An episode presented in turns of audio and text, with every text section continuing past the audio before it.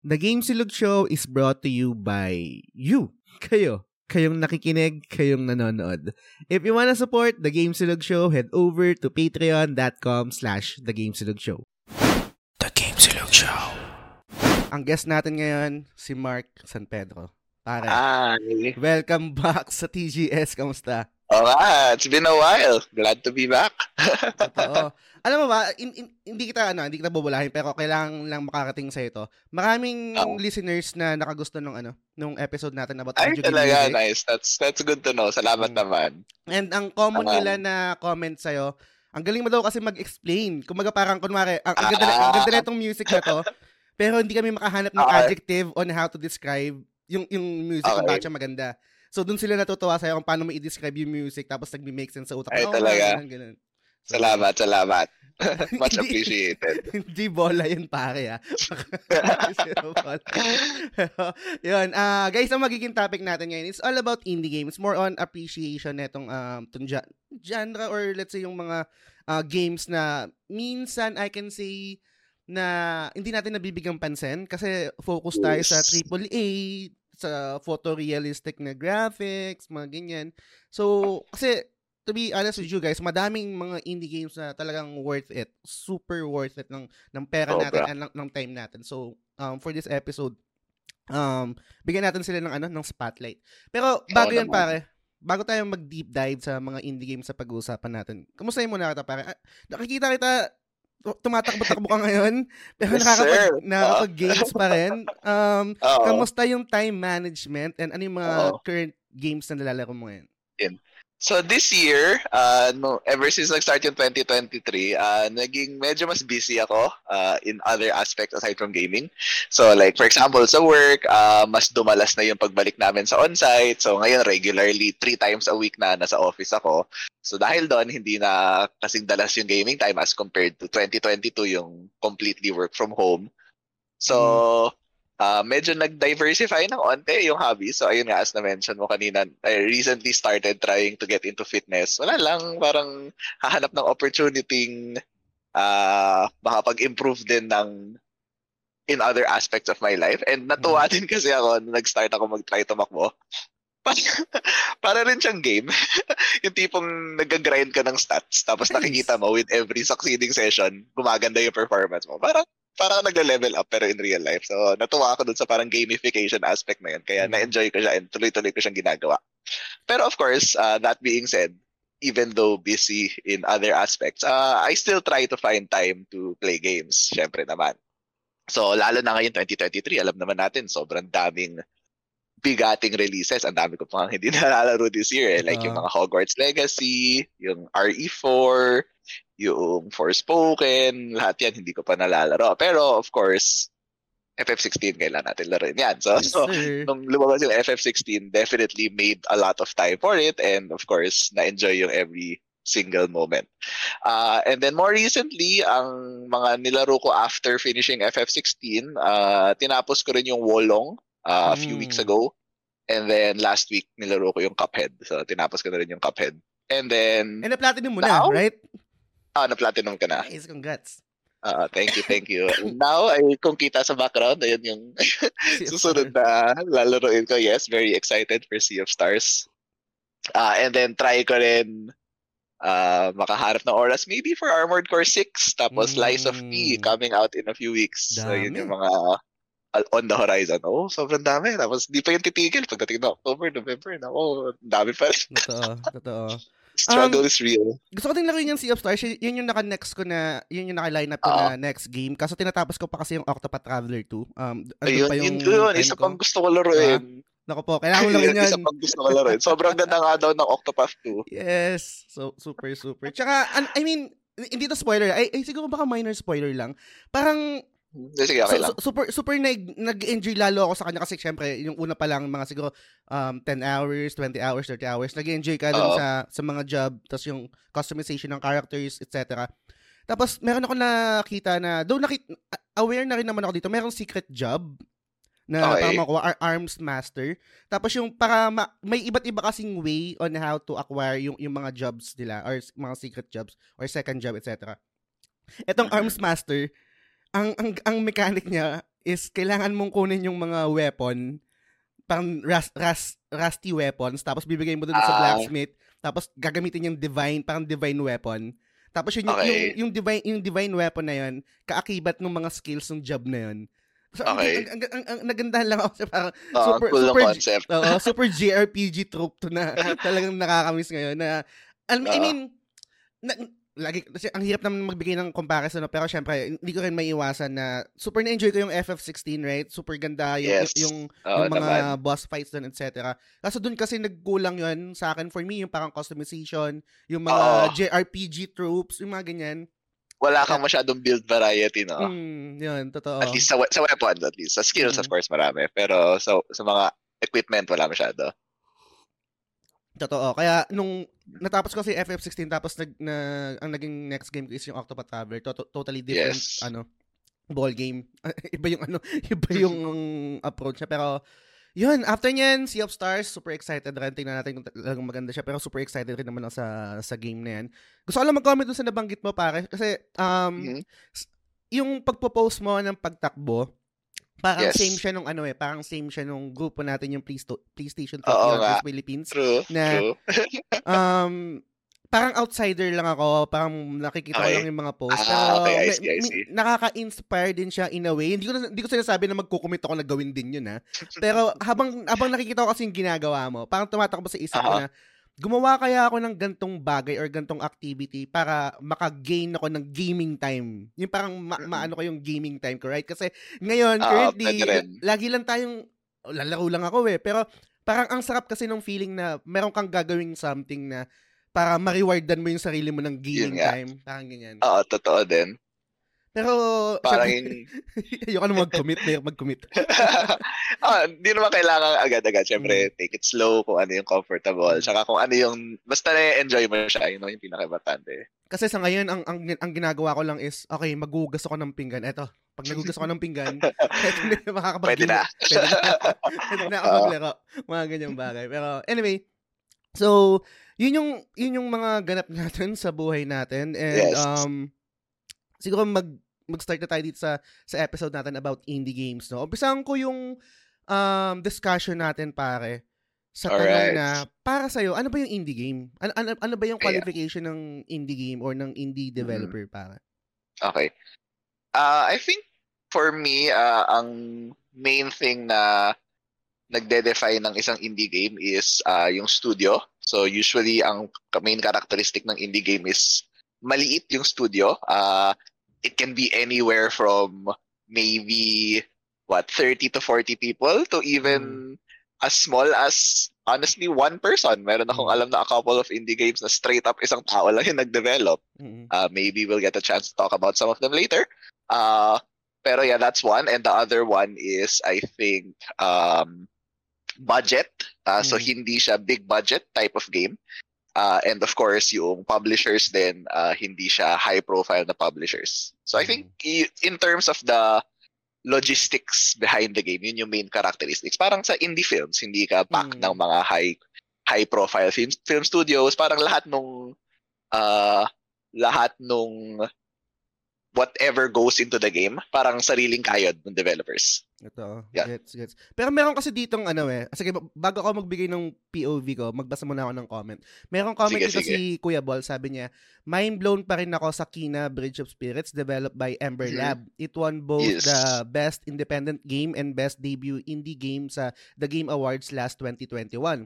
All I can say Mhm. is hindi siya halatang hindi siya halatang indie game. You'll get totally Agree. immersed and relaxed sa game na ito and if Oo. you want, pwede rin siyang maging get good na game. I'm totally immersed into this game right now and inuunti-unti ko siyang laruin. Parang ayokong tapusin. Amber Lab, I got my eyes on you. Alam ko yung Tama. yung, sta- yung statement ni Kuya Boss dito, hindi naman siya parang negative pero ah kumbaga hindi naman yun yung intention. Pero meron lang Ah. akong gustong i-capture din na word na Sige, hindi siya sige. halatang indie game.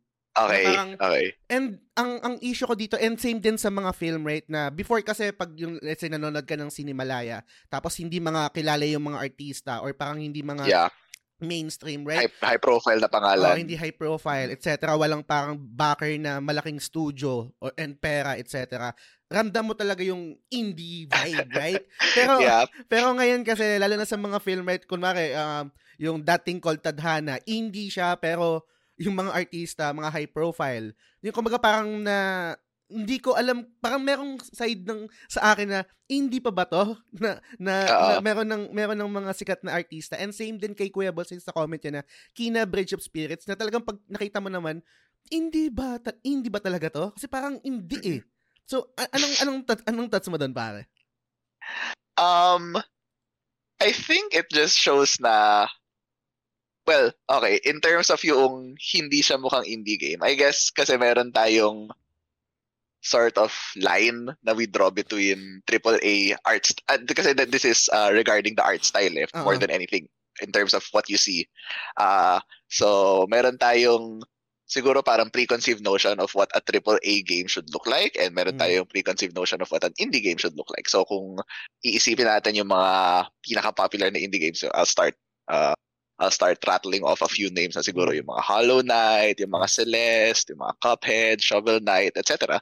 Um, very, um, I guess, hindi siya kasing high fidelity, obviously, ng mga AAA games. Mm-hmm. So, very different yung art style nila. So, it's more hand-drawn, either hand-drawn, pixel art, or uh, low uh, low poly Mm. So, I think yun yung main difference ni Kina is that hindi ganun yung art style na pinili niya. Mm. So, yung pinili niya is a much more high fidelity, uh, high, pol- high polygon uh, art style mm. na very 3D, very 3D din. Yun, another characteristic of indie games, mostly 2D sila.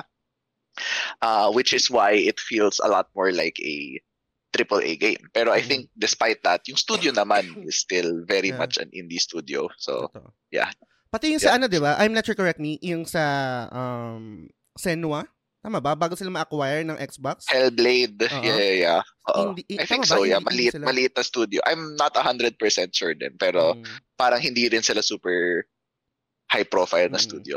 Tsaka yung yung nabanggit mo na um, art style, high high fidelity, ka- kaakibat rin kasi nito yung budget eh, right? Kung kung ganito yes. yung klase ng ng gagawin mong game, uh, most likely uh, malaki yung budget. Di ko sure kung mm-hmm. meron silang backer, meron silang parang let's say pa- I think siguro binigyan sila ng pera ng Sony kasi 'di ba? Ah, tama ba? oh, I think during one oh, naalala ko yung first time na nakita ko yung I don't remember exactly when, mm-hmm. pero naalala ko yung first time na nakita ko yung Kina was during one of the Sony events. I mm-hmm. 20 I'm, I'm not sure maybe during the initial reveal ng PS5 mm-hmm. could have been that one Ah, kasi, eh, oh, tama. Kasi, kung tama yung memory ko, nung kaka-acquire ka pa lang ng PS5, parang kina yung, oh, must play yan for, for PS5, parang mga ganyan-ganyan. Kasi konti pa lang yung games that time. So, yun. Um, Masahin ko din dito yung comment ni Albert kasi medyo related din dun sa nadidiscuss natin. Sabi ni Albert dito, mm-hmm. for me, mas greater yung appreciation ko sa indie devs if sobrang onti lang yung members ng team or meron yes. din one man lang talaga like I'm, baka i-butcher ko yung mga pronunciation ng name. Kan Gao, To the Moon, Joachim ah, To the Moon. Uh, okay. Jo- Joachim Sandberg ng Iconoclast and Adam mm-hmm. Yonis Insignia. Pag kasi solo indie indie ka, dami mong need gawin programming, arts, music, oh. etc. Salute talaga sa mga passionate na devs. Alam mong worth true, your true, money true. yung game pag binili mo. Shoutout din sa favorite kong publisher ng indie games, uh, Devol- Devolver Digital. Also, Milk Song Fucking Win. Ay, nasot suot ni mo. Is, oh. please. Ang tagal na pare, no? I mean, Sobrang tagal. Hindi ko alam ano nangyayari. A- a- ano ba ano bang pulso ano bang pulso mo sa ano sa sa Milk Song? Sa Milk Song. milk Song talaga. Eh. Um feel ko malapit na. I I would like to believe na malapit na kasi nag-commit na sila eh na hindi hindi, hindi naman natuloy pero mm. meron sila kasing yung first big news na nakuha natin after so long was actually during yung isang Xbox event. I think nagkaroon ng bagong trailer, may gameplay na and mm. everything. And then I think this was June 2022.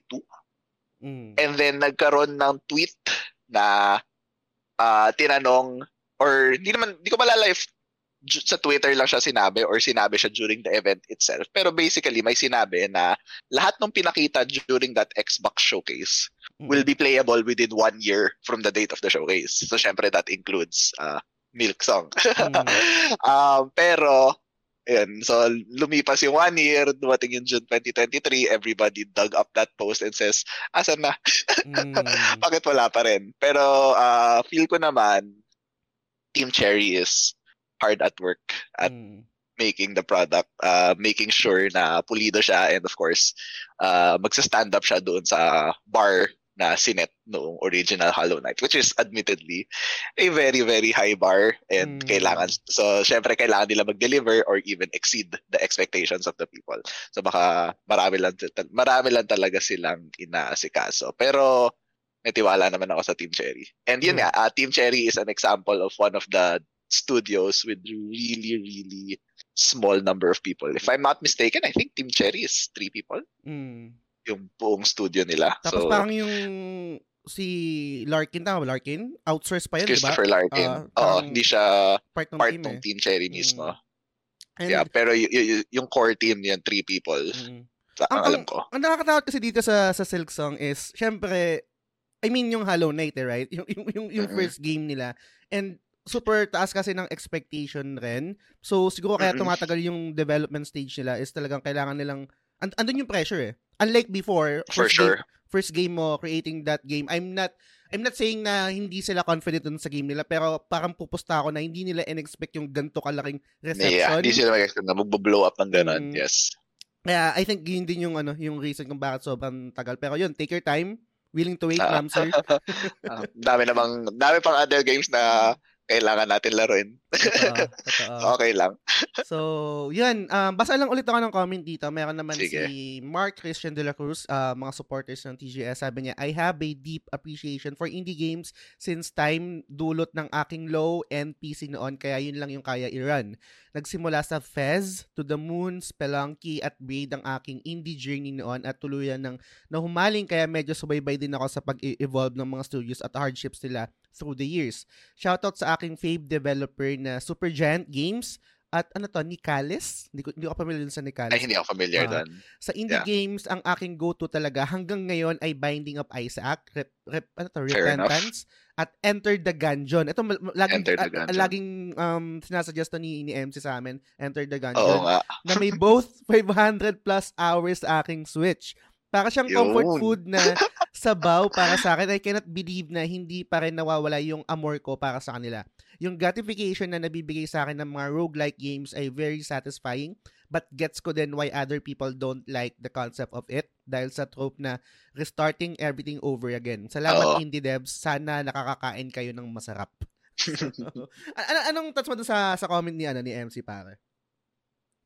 Um I think uh, it just goes to show na yung game does not need to be high budget for it to be an endlessly replayable experience for the right kinds of people. Kasi yun nga, like sabi niya, yung binding, pati yung enter the dungeon, kung nakapag-sink in ka ng 500 plus hours doon and yung binayad, yung binayad mo doon was maybe what 20 30 dollars at most parang sobrang baka, grabe baka, sobrang sobrang sulit na noon baka sa Argentina pa binili ni MC yun no RIP Argentina pero uh, ano kapop ka, kapop team mo ba yung ano yung mga roguelike na ano um Oh, I've played uh, a bunch of roguelikes na rin naman. Mm. Di, di ko sabihin siya yung number one favorite type of indie game ko. Pero mahilig rin naman ako. Like, for example, yung Enter the Gungeon, matagal ko nang gusto laruin yan. Mm. Eh, hindi ko pa nagagawa. Pero let's saka yung Binding of Isaac, yung Binding of Isaac naman hindi ko mapasok kasi alam ko sobrang maging time sink yan. And mm. yun nga, uh, I also know another friend of mine na super hilig din sa Binding of Isaac and I think around that same level na rin yung playtime niya. Mm. At the very least siguro 200 to 300 oh hours. So mad- mad- madami na talaga. Mm. Yung ano 'di ba? Yung so, Hades mm. rogue yes. din yun. And then Oo, yung Dead Cells, right? Dead Cells roguelite mm. din, yes. And, um, yung maganda naman I guess sa roguelites is uh, once na gets mo na siya, te- technically speaking, maikli lang yung game eh. Which mm. I think also adds to the replayability of it all. Kasi super ikli lang ng mga runs. Totoo. Medyo nahihirapan lang ako doon. Kunwari kasi, before, nung pagkalabas ng Hades, ang ganda niya. Tapos, um, parang nag kaya ko bang i-platinum to? Natapos ko lang Ay, siya ng once. Hindi ko pa nalalaro eh. Natapos ko lang siya ng isang beses, parang hindi ko na inulit. Pero anyway, so, uh, super ganda niya. Super Giant Games. So, yun. I think meron din silang isang dinevelop na game yung Nakalimutan ko yung may nagnanarrate. Nakalimutan ko. Bago pa Ah, yung... player? ano? Pa- yung bas yung para bang Eh, Bastion, basketball. Bastion, Bastion. Ah, Yan. Ah, Bastion, okay. Ayan. Anyway, so... Yung Bastion yung pinakauna nilang game eh. Ah, pinauna nila. So, yan, shoutout sa inyo, Super Giant Games. Meron naman dito si Patrick Ryan Selvosa, si Selvs. Um, So, ito yung may ambag ko dito na talagang super nag-click sa akin na indie game na talagang I can say ito ito yung nag-save sa akin nung time na nasa dark side nasa dark phase ako nung ano nasa Korea ako which is sabi niya Eric Balone Concerned Ape um lone developer of Stardew? Stardew Valley Napsed sabi niya and plus Yeah. one din si Shane super ganda nito hindi ko alam hindi, hindi ko pa natapos to pare hindi ko pa natapos tong Stardew Valley and Same. gina gi- binubot ko lang siya kapag gusto ko lang magpala, mag ano ng ng magtanim, ganyan ganyan. Super satisfying kasi nga for me and yun yung lagi ko Mm. nakakwento sa inyo guys na yung parang um, instant gratification kasi kunwari nasa real world tayo, right? Pag meron tayong mga ginagawang bagay, kadalasan yung yung reward, mag-aantay pa tayo eh. Mag-aantay tayo ng kunwari may ginawa tayong task, um, aantayin pa natin ng ilang days kung, kung para ma-reward tayo. Parang si same din sa sahod, right? Kapag nagtrabaho tayo, 15 days, after 15 days, saka lang tayo sa sahod. Ito kasi sa Stardew Valley, pag may ginawa ka, ang bilis ng reward eh. matutulog, matutulog ka lang, tapos tutubo na yung halaman mo. Ang, ang sarap ng feeling. So, i- ikaw ba pare, ano, anong thoughts mo dito sa ano, Stardew Valley?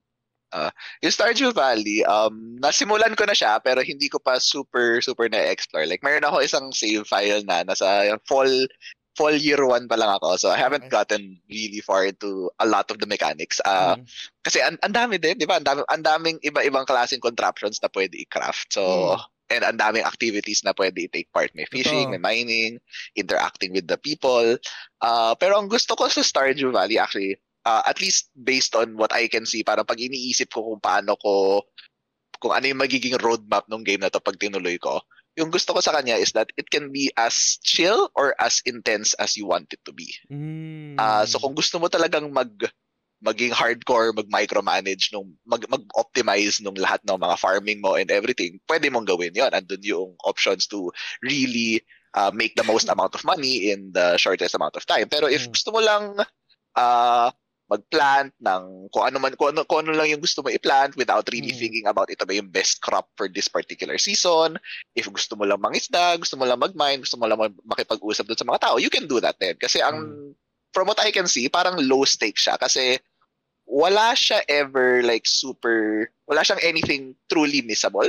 Kasi Mm. even if you mess up during a season, uh, hindi mo na plant yung proper na crop, kunyari, or hindi mo na huli yung tamang isda, Mm. you can always just wait until the next cycle.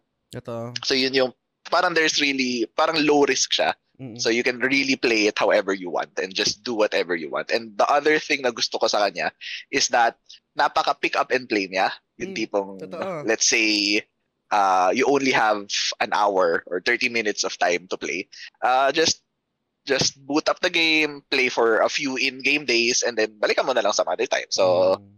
parang very easy siya to start, uh, start, play for a bit, move on to something else, and then it will always be there pag gusto mo balikan. And uh, madali naman sigurong maalala ano yung kailangan gawin. So, yun yung, yun yung nakikita kong appeal niya. And And nakaka... very relaxing, of course. Totoo, pati yung music kasi, um, Mhm. na- na-amaze lang din ako kapag may, may mga nakikita ako, syempre, kunwari may mga streamers or let's say yung mga tropa ko, si Shane, pag nakita ko yung, ga- yung ano niya, yung game niya, or let's say yung mga sikat na mga streamers, parang lumalabas din yung mga personality ng tao. Parang inisip ko, grabe naman to, napaka-usi naman nito. Mean, yung mga, Oo. yeah, actually, yun din yung isang another really fun aspect I think of Stardew Valley is pwede siya laruin co-op. mm, So if meron kang group of friends, that, that's actually how I first played Stardew Valley. Meron din akong a few friends na Mm. in-invite ako na maglaro ng uh, Stardew na co-op. So tinry din namin for a while. Hindi, hindi pa rin kami masyado nakakalayo. Pero silang uh, tatlo kami, silang Mm. dalawa, um, matagal na nilang nilaro yung Stardew Valley prior to the co-op session. mm, So alam na nila yung flow ng game. So ako, first time ko pa lang siya lalaroin nung co-op session namin. So parang natututo ako sa mga ginagawa nila. Natututo ako ng mga best strats and Mm. uh, paano ko i-incorporate yung mga ginagawa nila doon sa other file ko na yung solo file ko. Mm. So masayang experience din siya. and yun nga, parang depende sa personalities ng mga kaibigan mo, Mm-mm. uh, different things, different things can happen. Pwede, pwede kayong mag-vibe, pwede kayong mag-away-away, but it's always gonna be a fun time. di, di, ko kasi, di, di ko kasi maiwasan na pag kinukumpara ko yung sarili ko dun sa ibang tao, yung sa akin parang ma- makikita mo na, ah, bura tong tao na to. Kasi hindi, sobrang chill. Yung ibang tao, col- color coordinated pa yung mga Oo. chest nila. Eh, dito, at, at dito Oo. yung mga ganto, dito yung mga ganto. Galing lang. Oh, kung saan na lang kung saan na lang mailagay yung halaman, no? sige, pwede na dyan. kung saan na ilagay yung animal, sige, dyan ka na. Nakakatawa. Pero Mark, hindi ko na hindi ko na tayo natanong sa kanina.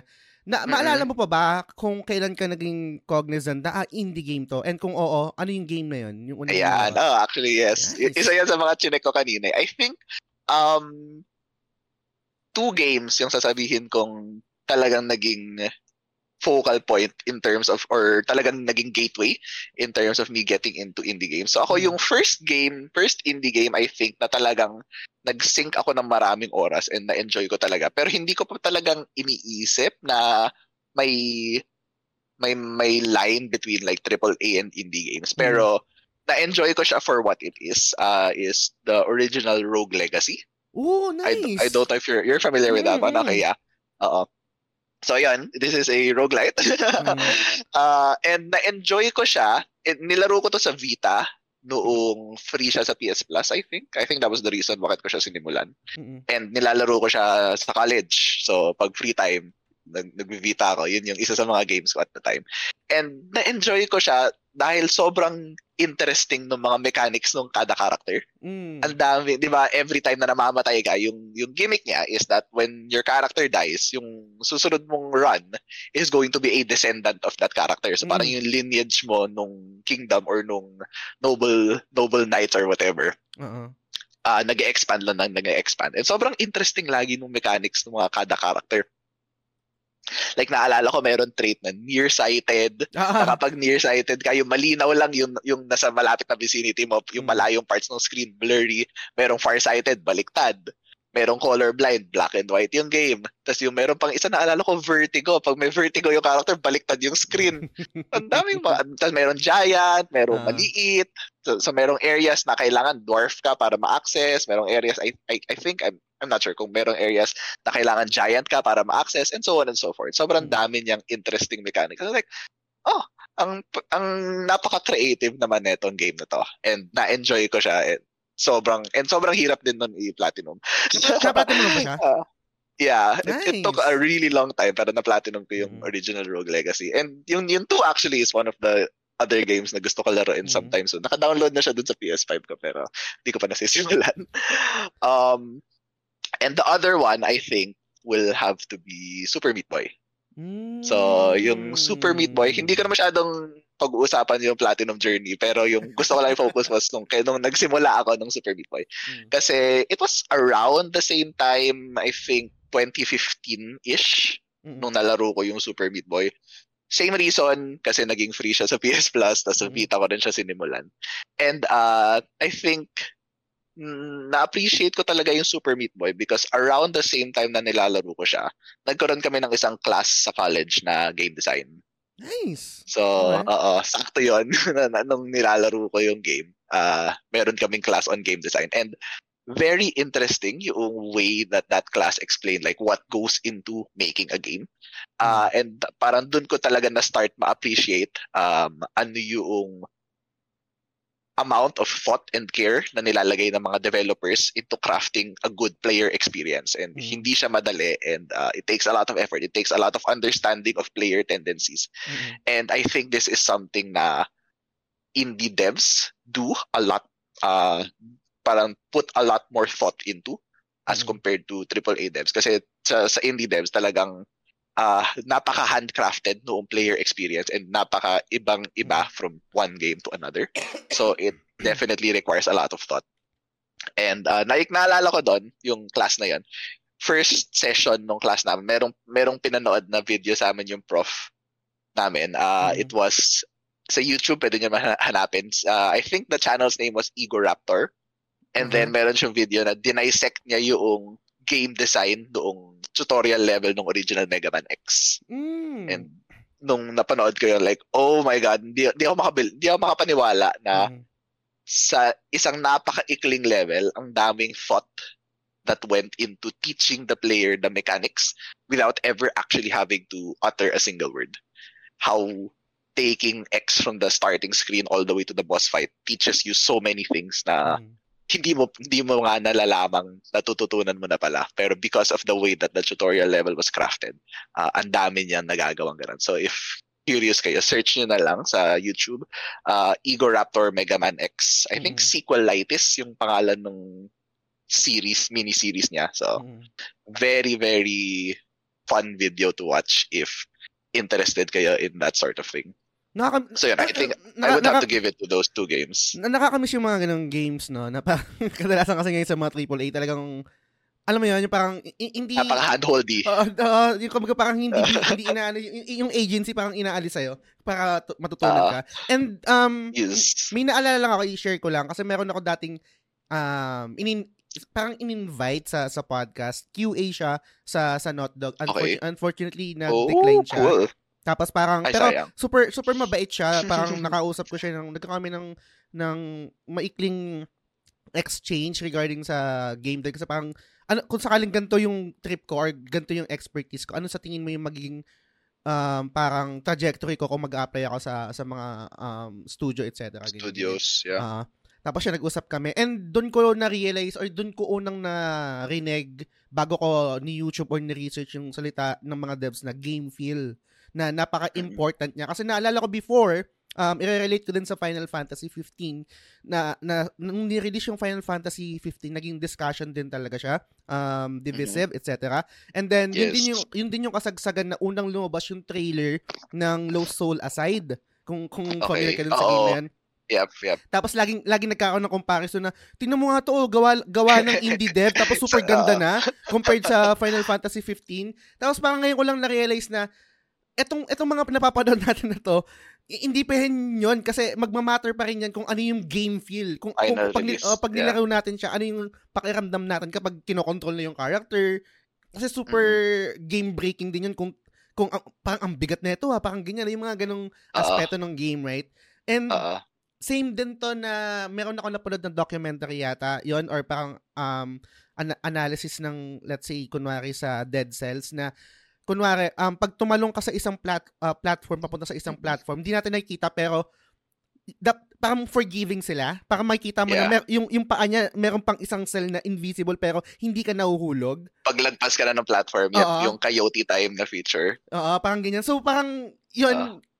kasi merong mga games sa super, parang hard na, hindi hindi sila forgiving sa part na yun, na mahuhulog ka talaga pag mahuhulog ka sa, dahil lang sa malit na, na pixel na yun. Pero dun sa Dead Cells, parang tinake into consideration nila, ah hindi, pag ganito, pag tumalon ka, hindi ka na mahuhulog kahit isang paa lang. mo lang yung Oo. ano, yung mga ganung bagay. Yeah. So, super agree dun sa statement mo na hindi siya basta-basta na parang, sige, gawa lang tayo ng ganyan. Ang daming thought na, Oo. na binibigay doon sa sa game.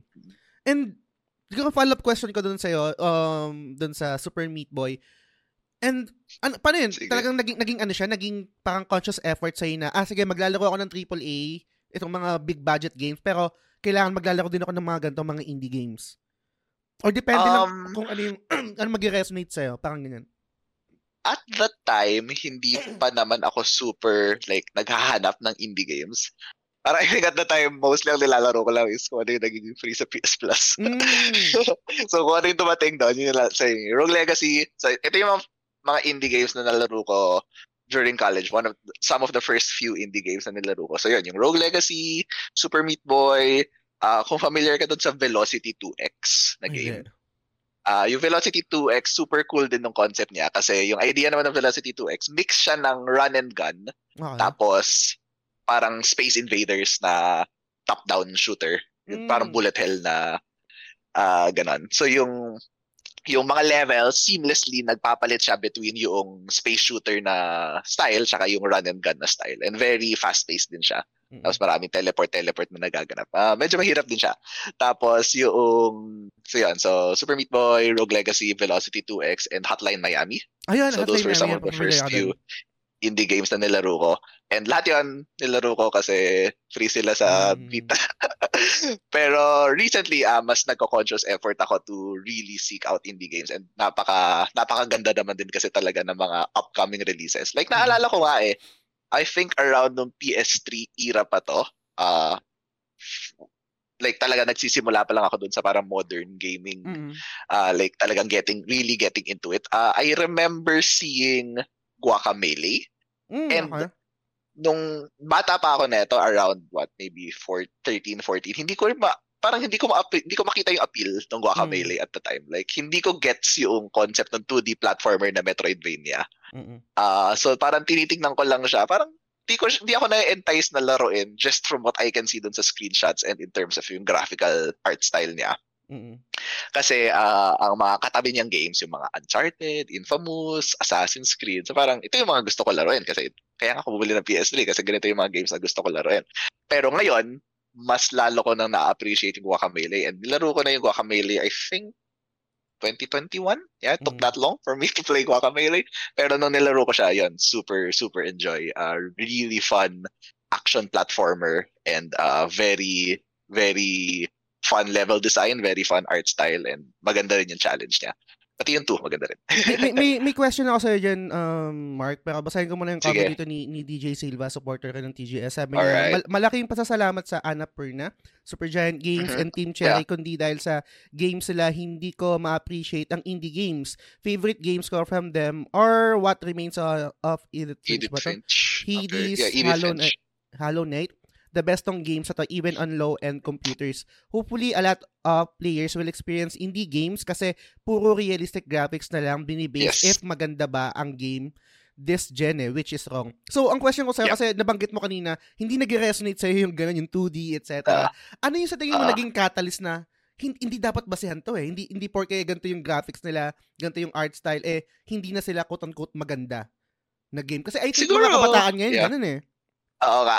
Mm. Parang very judge a book by its cover yung ganong mm. klaseng mentality eh. Kung ano yung nakita mo, automatic, isipin mo, ay, parang ayoko na laruin based on what I can see. Mm-hmm. Pero hindi mo pa talaga siya nasusubukang laruin.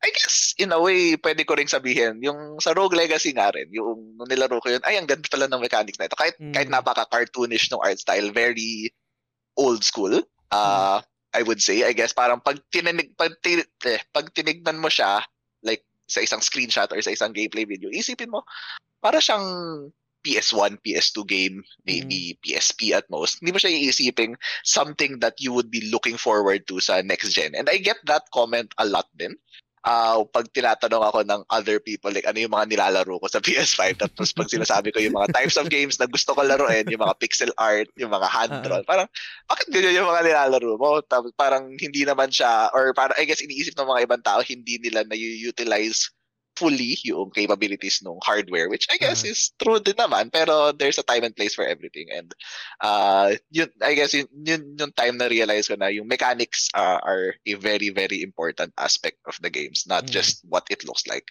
and uh I guess at the same time natutunan ko din yun not necessarily from indie games pero uh, sa Soul series din na mm. parang gameplay is king nga, di ba? Mm. so, nag-transit nag transition na rin yan sa uh, nag-bleed into uh, indie games na rin. So I think noon ko na-appreciate na talagang uh, if the gameplay is fun, worth it siya. And uh, na-appreciate ko na rin na not every art style has to look the same. Mm. Uh, sometimes kasi, and actually a, lot of the time, um, these art styles are chosen intentionally naman. So mm. hindi naman nila ginagawa, ah okay, mag magpi-pixel art ako kasi ito lang yung kaya ko. Uh, or mag-hand drawn ako kasi ito lang yung kaya ko. More often than not, nag-hand-drawn sila or nagpi-pixel art sila kasi yun specifically yung gusto nilang gawin. For example, mm. uh, dun sa Cuphead, they yes. specifically chose the 1920s, 1930s cartoon style of animation uh, and it worked out really well. So parang na-appreciate ko rin na different kinds of art styles have their own unique appeals. And um, hindi kailangang lahat magmukhang AAA game. And I think uh, the gaming landscape is all the better for it. Totoo. Nabanggit mo, Mark, yung gameplay is king, no? And um, to be honest, nag-agree ako dyan kasi ngayon, as a gamer, no? Um, before kasi, super mas mabigat sa akin yung ano, mas minavalue ko yung story. Uh, parang kahit hindi okay yung gameplay, na matatapos ko yung game. Pero ngayon kasi parang mas natatapos ko yung game basta maganda yung gameplay kahit hindi masyadong okay yung ano yung story. Pero iba-iba naman siya. Um, conforme Oo. rin sa game, right? Kasi Yes. pwede, pwede oo. naman pwede naman maganda rin yung story, maganda rin yung gameplay. Pero for you, Oo. in general, ano ba yung mas nagmamatter sa'yo? Ano ba yung mas may bigat? Ah, honestly, ang hirap. Ang hirap pumili. Mm. Kasi, ang dam- yun nga, as you said, ang daming games na hindi naman full on sa gameplay pero talagang nag excel sa story and Mm. vice versa meron ring mga games na hindi naman masyadong pinaprioritize yung story pero nag excel sa gameplay I guess if I had to choose one Mm-mm. baka gameplay pa rin pero sobrang liit lang ng lamang ni gameplay. Eh, Kasi in terms of if a game has a really, really good story, kahit na, kasi karamihan ng mga indie games na story-focused, wala halos gameplay eh. Parang walking simulator lang sila. Uh, so I don't want to take anything away from those kinds of games. Kasi for example, yung mga Life is Strange, o kaya yung mga Telltale games, uh, super, super na-appreciate pa rin naman natin sila. Pero I think, if I yun nga, if I had to choose one lang, I think pipiliin ko pa rin yung gameplay. Uh, just because I mean, yun yung pinaka defining factor ng games in general eh, is that Mm. they are interactive. Kung story lang, I can get the same thing from a movie. If, if once again, only if wala na talagang other option. Pero kaya, kaya, su- kaya super salute sa mga games sa maganda yung story, maganda pa yung gameplay eh. Kumbaga parang pa- pareho eh.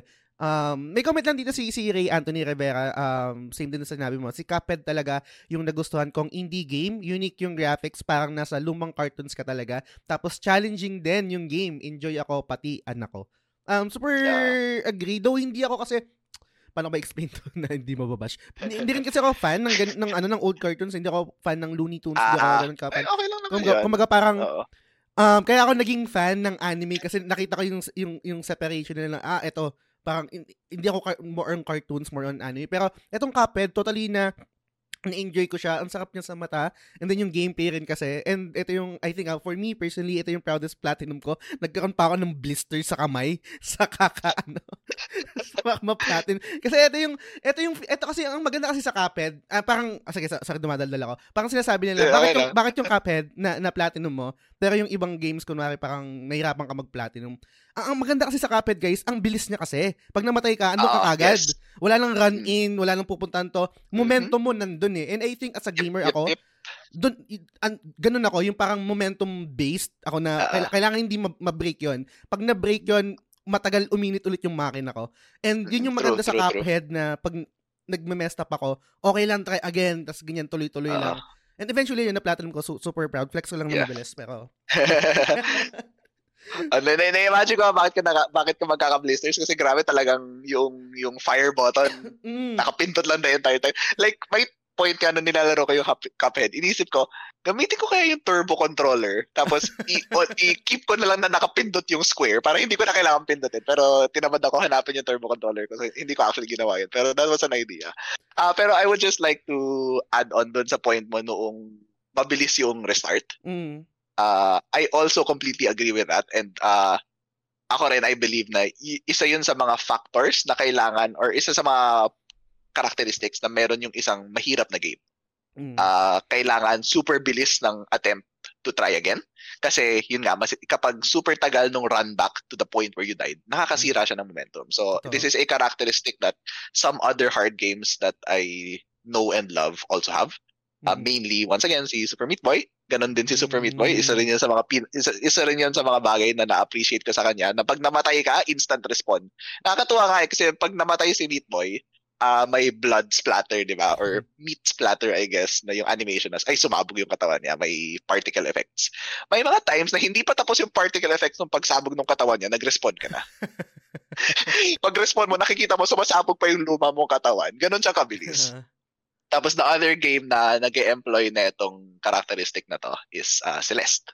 mm. Uh, super bilis ng respawn time ng Celeste. And I think kailangan talaga yon because of the difficulty level. So it's something na it allows you to just keep trying over and over and over again. And talagang parang hindi mo na-feel na uh, an- n- nasasayang yung effort because each Mm. screen is relatively short. So, eh, Totoo. ganun din yung sa Cuphead na each boss, when done properly, takes two minutes or less. eh. Mm. So, parang at worst, you're losing two minutes of progress every single time. Hindi siya kagaya ng, ay, nawalan ako ng kalahating oras ng progress.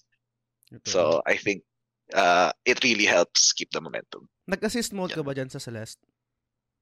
Ah, assist mode nga ba ako? Ah, definitely for the main game, hindi ako nag-assist mode. Pero Mm. hindi ko maalala kung nag-assist mode ako for the trophy na yung kailangang kailangang may nine strawberries ka ba or something Mm. na na at once hawak-hawak mo. Pero for the main game, hindi, hindi ako nag-assist mode. Okay. May merong question before pero iba, ibato ko na rin dito kasi meron nagtanong dati si, si Duckbird. Um, parang sabi niya, Alright. pa- possible ba na manalo ng Hi, ng, ga- ng the game ng, sa the game awards yung mga retro uh, inspired games or mga indie games? Kasi ang dali lang naman sagot which is oo, possible. Kaso nga lang kumbaga parang Probable wala ba? pa eh. Proba- wala pa nang nangyari na, na nominate sila Ah. let's say yung Celeste, right?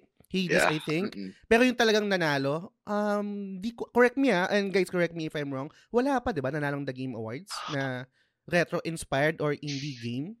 Mm-mm. Hindi ko alam if ika- ika-count mo bang indie game yung It Takes Two. Um, I don't I don't know. EA, Yeah, di ba? hindi rin ako sure. mm-mm. Oo, hindi rin ako sure. Pero sige, sige. Pero feel ko nga rin, oo. Possible siya, pero uphill battle siguro. Mm. Kasi syempre, uh, in terms of the general population, talagang ang mainstream appeal is the uh, AAA Mm-mm. bi- big budget blockbuster games. Totoo. Pero I definitely would like to see it happen. And I think kaya naman. ang ang weird lang nito na alam ko magkaibang um magkaibang medium din naman kunwari sa film or sa sa Mm-mm. video games. Like, kadalasan kasi 'di ba, kumbaga yung mga um, mainstream hindi yun yung ang nananalo mga mga indie film eh, right? Sabi ko, Mm, bakit sa kaya- films, oh, sa totoo. films, bakit kaya dito sa video game industry, bakit kaya hindi ma-play din, no? parang hindi, nabibigyan ng same gravitas or parang same judgment kapag indie games compared sa mga big budget games. Ewan ko, hindi ko, hindi ko rin alam yung ano doon, explanation doon. Pero, yan, may, may comment dito si Macy Tang Balyaras, basahin ko lang pare. Sabi niya, Alright. so far, ang natatandaan kong indie game na natapos ko is Dream Daddy. Familiar ka dito pare? Um, Wait, I think, I think I know what that is. sabi niya, first ko siyang Ito na-encounter, may kala kabayo, ko, di ba? ah, hindi ko alam eh. Sabi niya, first time ko Tama siyang ba? Ito na-encounter, kala ko it was just a joke. Then nakita ko Oh nilalaro my siya ni Markiplier as a charity stream. Okay.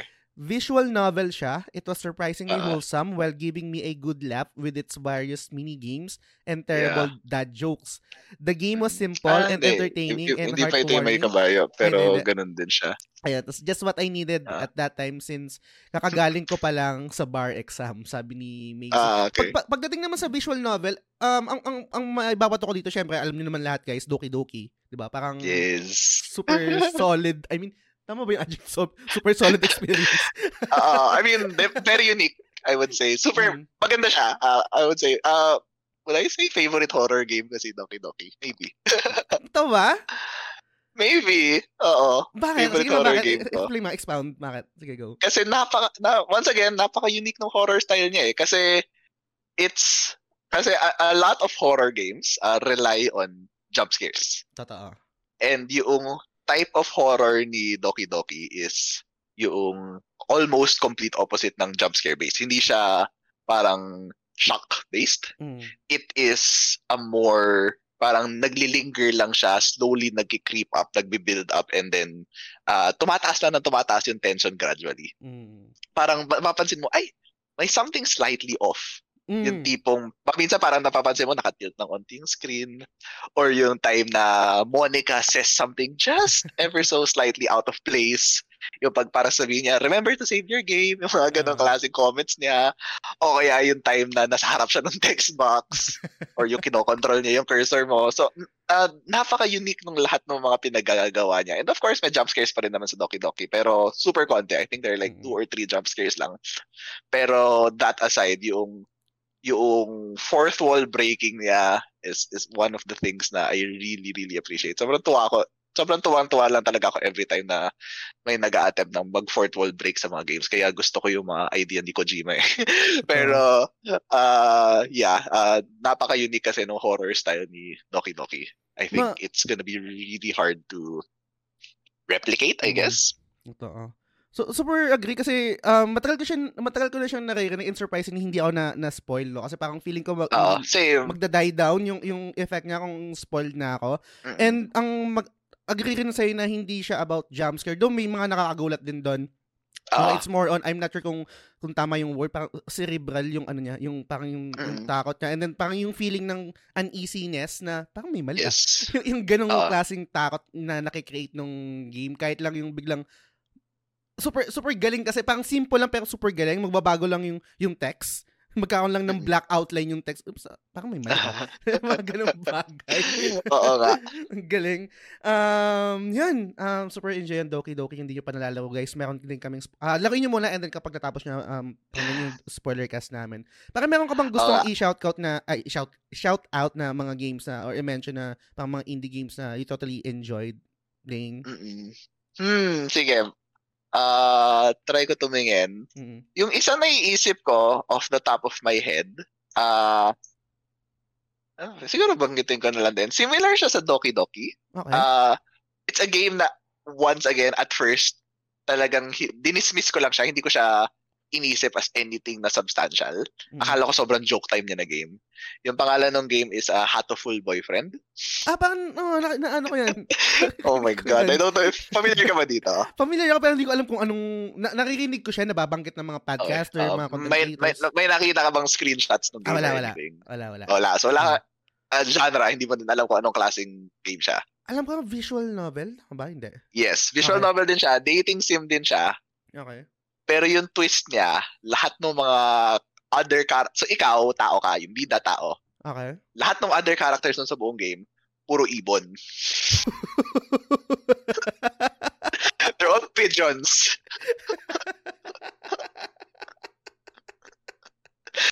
Ah, so, sobrang, sobrang out there nung concept niya.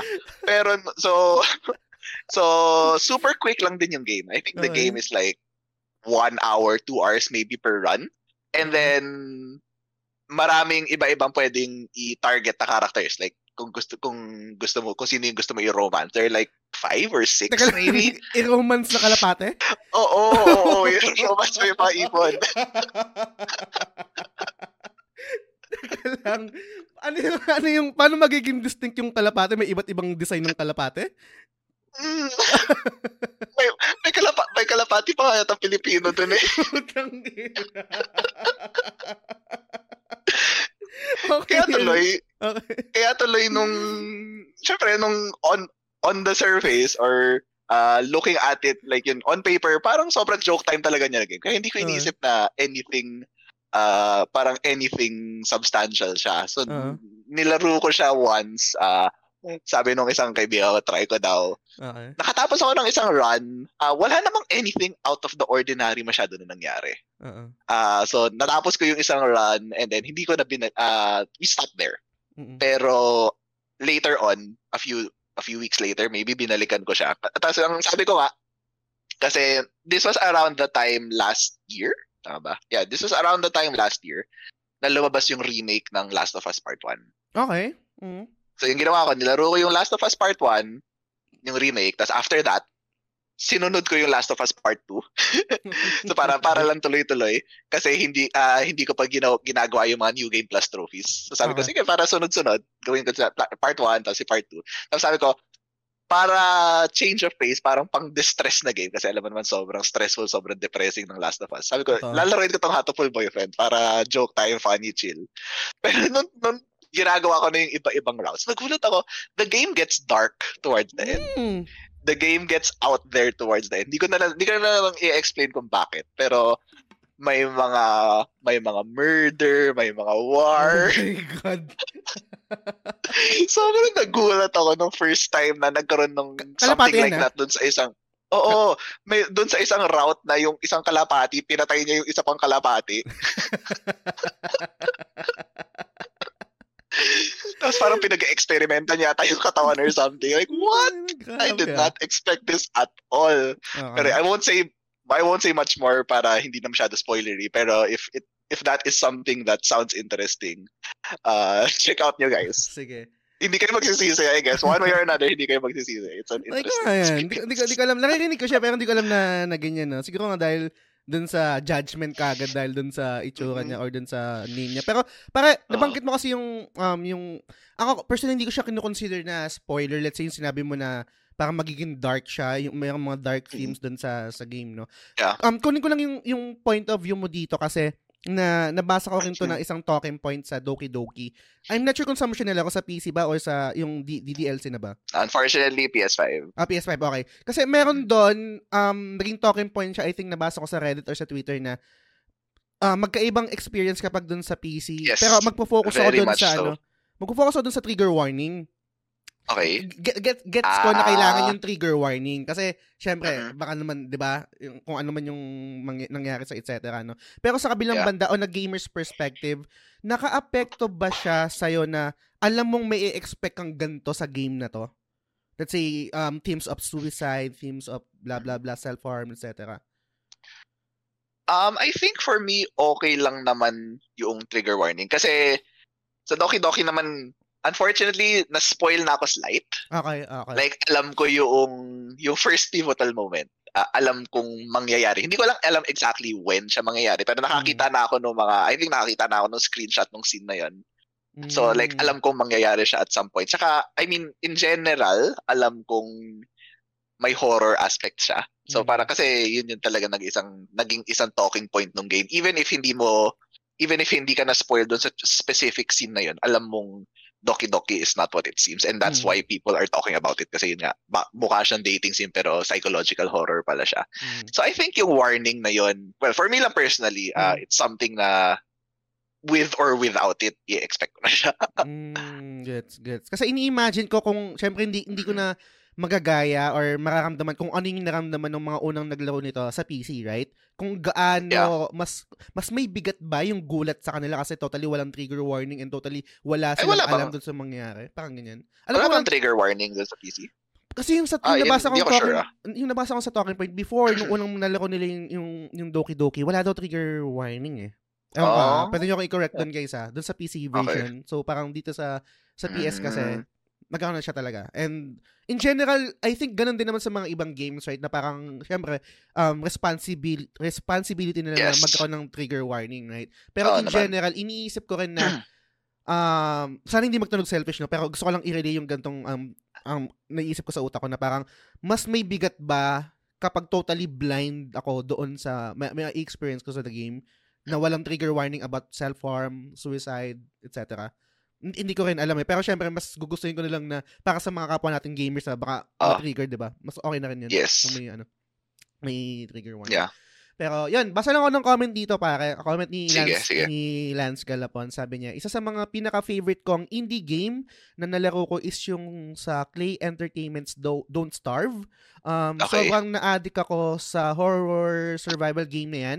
Dito sa game na to, nakakamdam ako ng sari-saring emotion, galit, takot, pagkahinayang tuwa. Pero higit sa lahat, labis na pagkakakaba every time. Maubusan ako ng apoy tuwing gabi or every time magda-drop Yeah. down to 10 ang hunger ko in the middle of the night. At tuwing makakarinig ako ng mga kaluskot at kaluskos at signals na lalabas na yung mini boss, Deer Clubs. Tapos, hindi pa ready ang base ko for weapons and traps. Pero other games ng Clay is disappointing for him. Nakachamba lang ata sila sa Don't Starve. Nalaro mo ba ito para Don't. Starve? Ah, hindi ko siya nalaro personally pero marami akong friends na naglalaro niyan. Kasi well, Mm. I guess one thing, yun yung one thing about me, uh, yun yung isa sa mga genres na I guess hindi ako super fan of, mga survival masyado. Mm, Ah, kaya hindi ako hindi ako nakapasok masyado sa Don't Starve, I guess. same. I think na-try ko to before pero hindi talaga nag-click sa akin. Pero gets ko, I mean, gets ko kung bakit nag-click sa ibang tao. Yeah. Personally, hindi lang talaga siya... Magki-click, I think factor din if you have friends to play with, Mm. play it with. I think malaking bagay 'yon. Kasi alam ko very enjoyable siya as a co-op experience. Parang ito rin yata yung reason kung bakit sinubukan ko yung isang game. Nag-play din siya sa PS Plus pero hindi ako hindi hindi ako nag-grab yung parang ano Tribes of Midgard ba yun or something?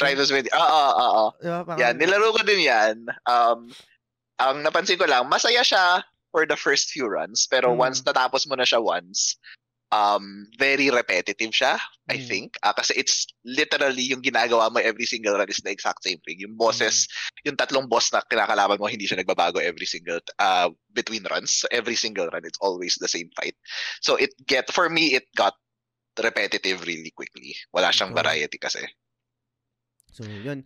Another comment na dito ni TJ Balyares, sabi niya, aaminin ko, wala pa ako ni isa na natapos talaga na indie game. Gawa ng puro na sa AAA games ang focus ko nung simula. Pero nung naging cognizant ako sa existence ng indie game, simula nang mag-legit ako, doon ako nagkaroon ng sense of intrigue sa kanila. So, lumobo yung backlog ko nang, ah, nang nag-decide ako dumagdag ng mga indie titles sa game library ko. Siguro for this one, my appreciation for indie goes to the indie game devs themselves. Ang gagaling nila, okay they stood their own ground kahit higante ang ibang devs. Hats off sa True. mga devs like Supergiant Games, Sabotage, Devolver Digital, Team Cherry, to name a few. Silksong ano na. I'm sure may nakakalimutan ako pero hats off sa mga devs na to na napakatapang at headstrong. Um, PS currently playing Sea of Stars. Ang ganda pang AAA Yun. na ang experience. Um, may question ako dito, may question ako dito, no? Um, Yeah. Yung, parang same lang din dun sa statement ni Kuya Balls. Gets ko na, and then tito kay TJ, gets ko na parang walang malis to, no? Pero yung, yung parang term na pang AAA na ang experience, um, Ah, ah. parang, paano ba to? paano ba i-articulate to? Na, so pag hindi AAA yung experience ng indie game or parang hindi siya hindi ba siya okay or parang bakit laging kailangan Mm. i-reach yung quote unquote AAA experience kung kung maganda naman yung indie game as it is kahit hindi AAA experience. Kasi parang Yeah. Ah, sorry, sorry, go. Ah, okay, sige. Ah, I guess yung yung input ko dyan would be uh, I think similar din sa na-mention ko kanina, meron na tayong preconceived notion of ano yung i-expect natin from a AAA game. I guess parang similar siya to uh, what you would expect from a blockbuster type of a movie or yung, Mm. yung mga yung mga Marvel movies, yung mga Mission Impossible, yung mga ganyan. Parang very yung scale niya Mm. Ah, yung scale ng game, ah malaki. Parang ang, ang laki ng world na pwede mong i-explore, ang dami mong pwede gawin. Ah, of course, in terms of graphical fidelity, parang lagi kang mapapawaw. Parang at every corner, uy, ang ganda, uy, ang Mm. ganda.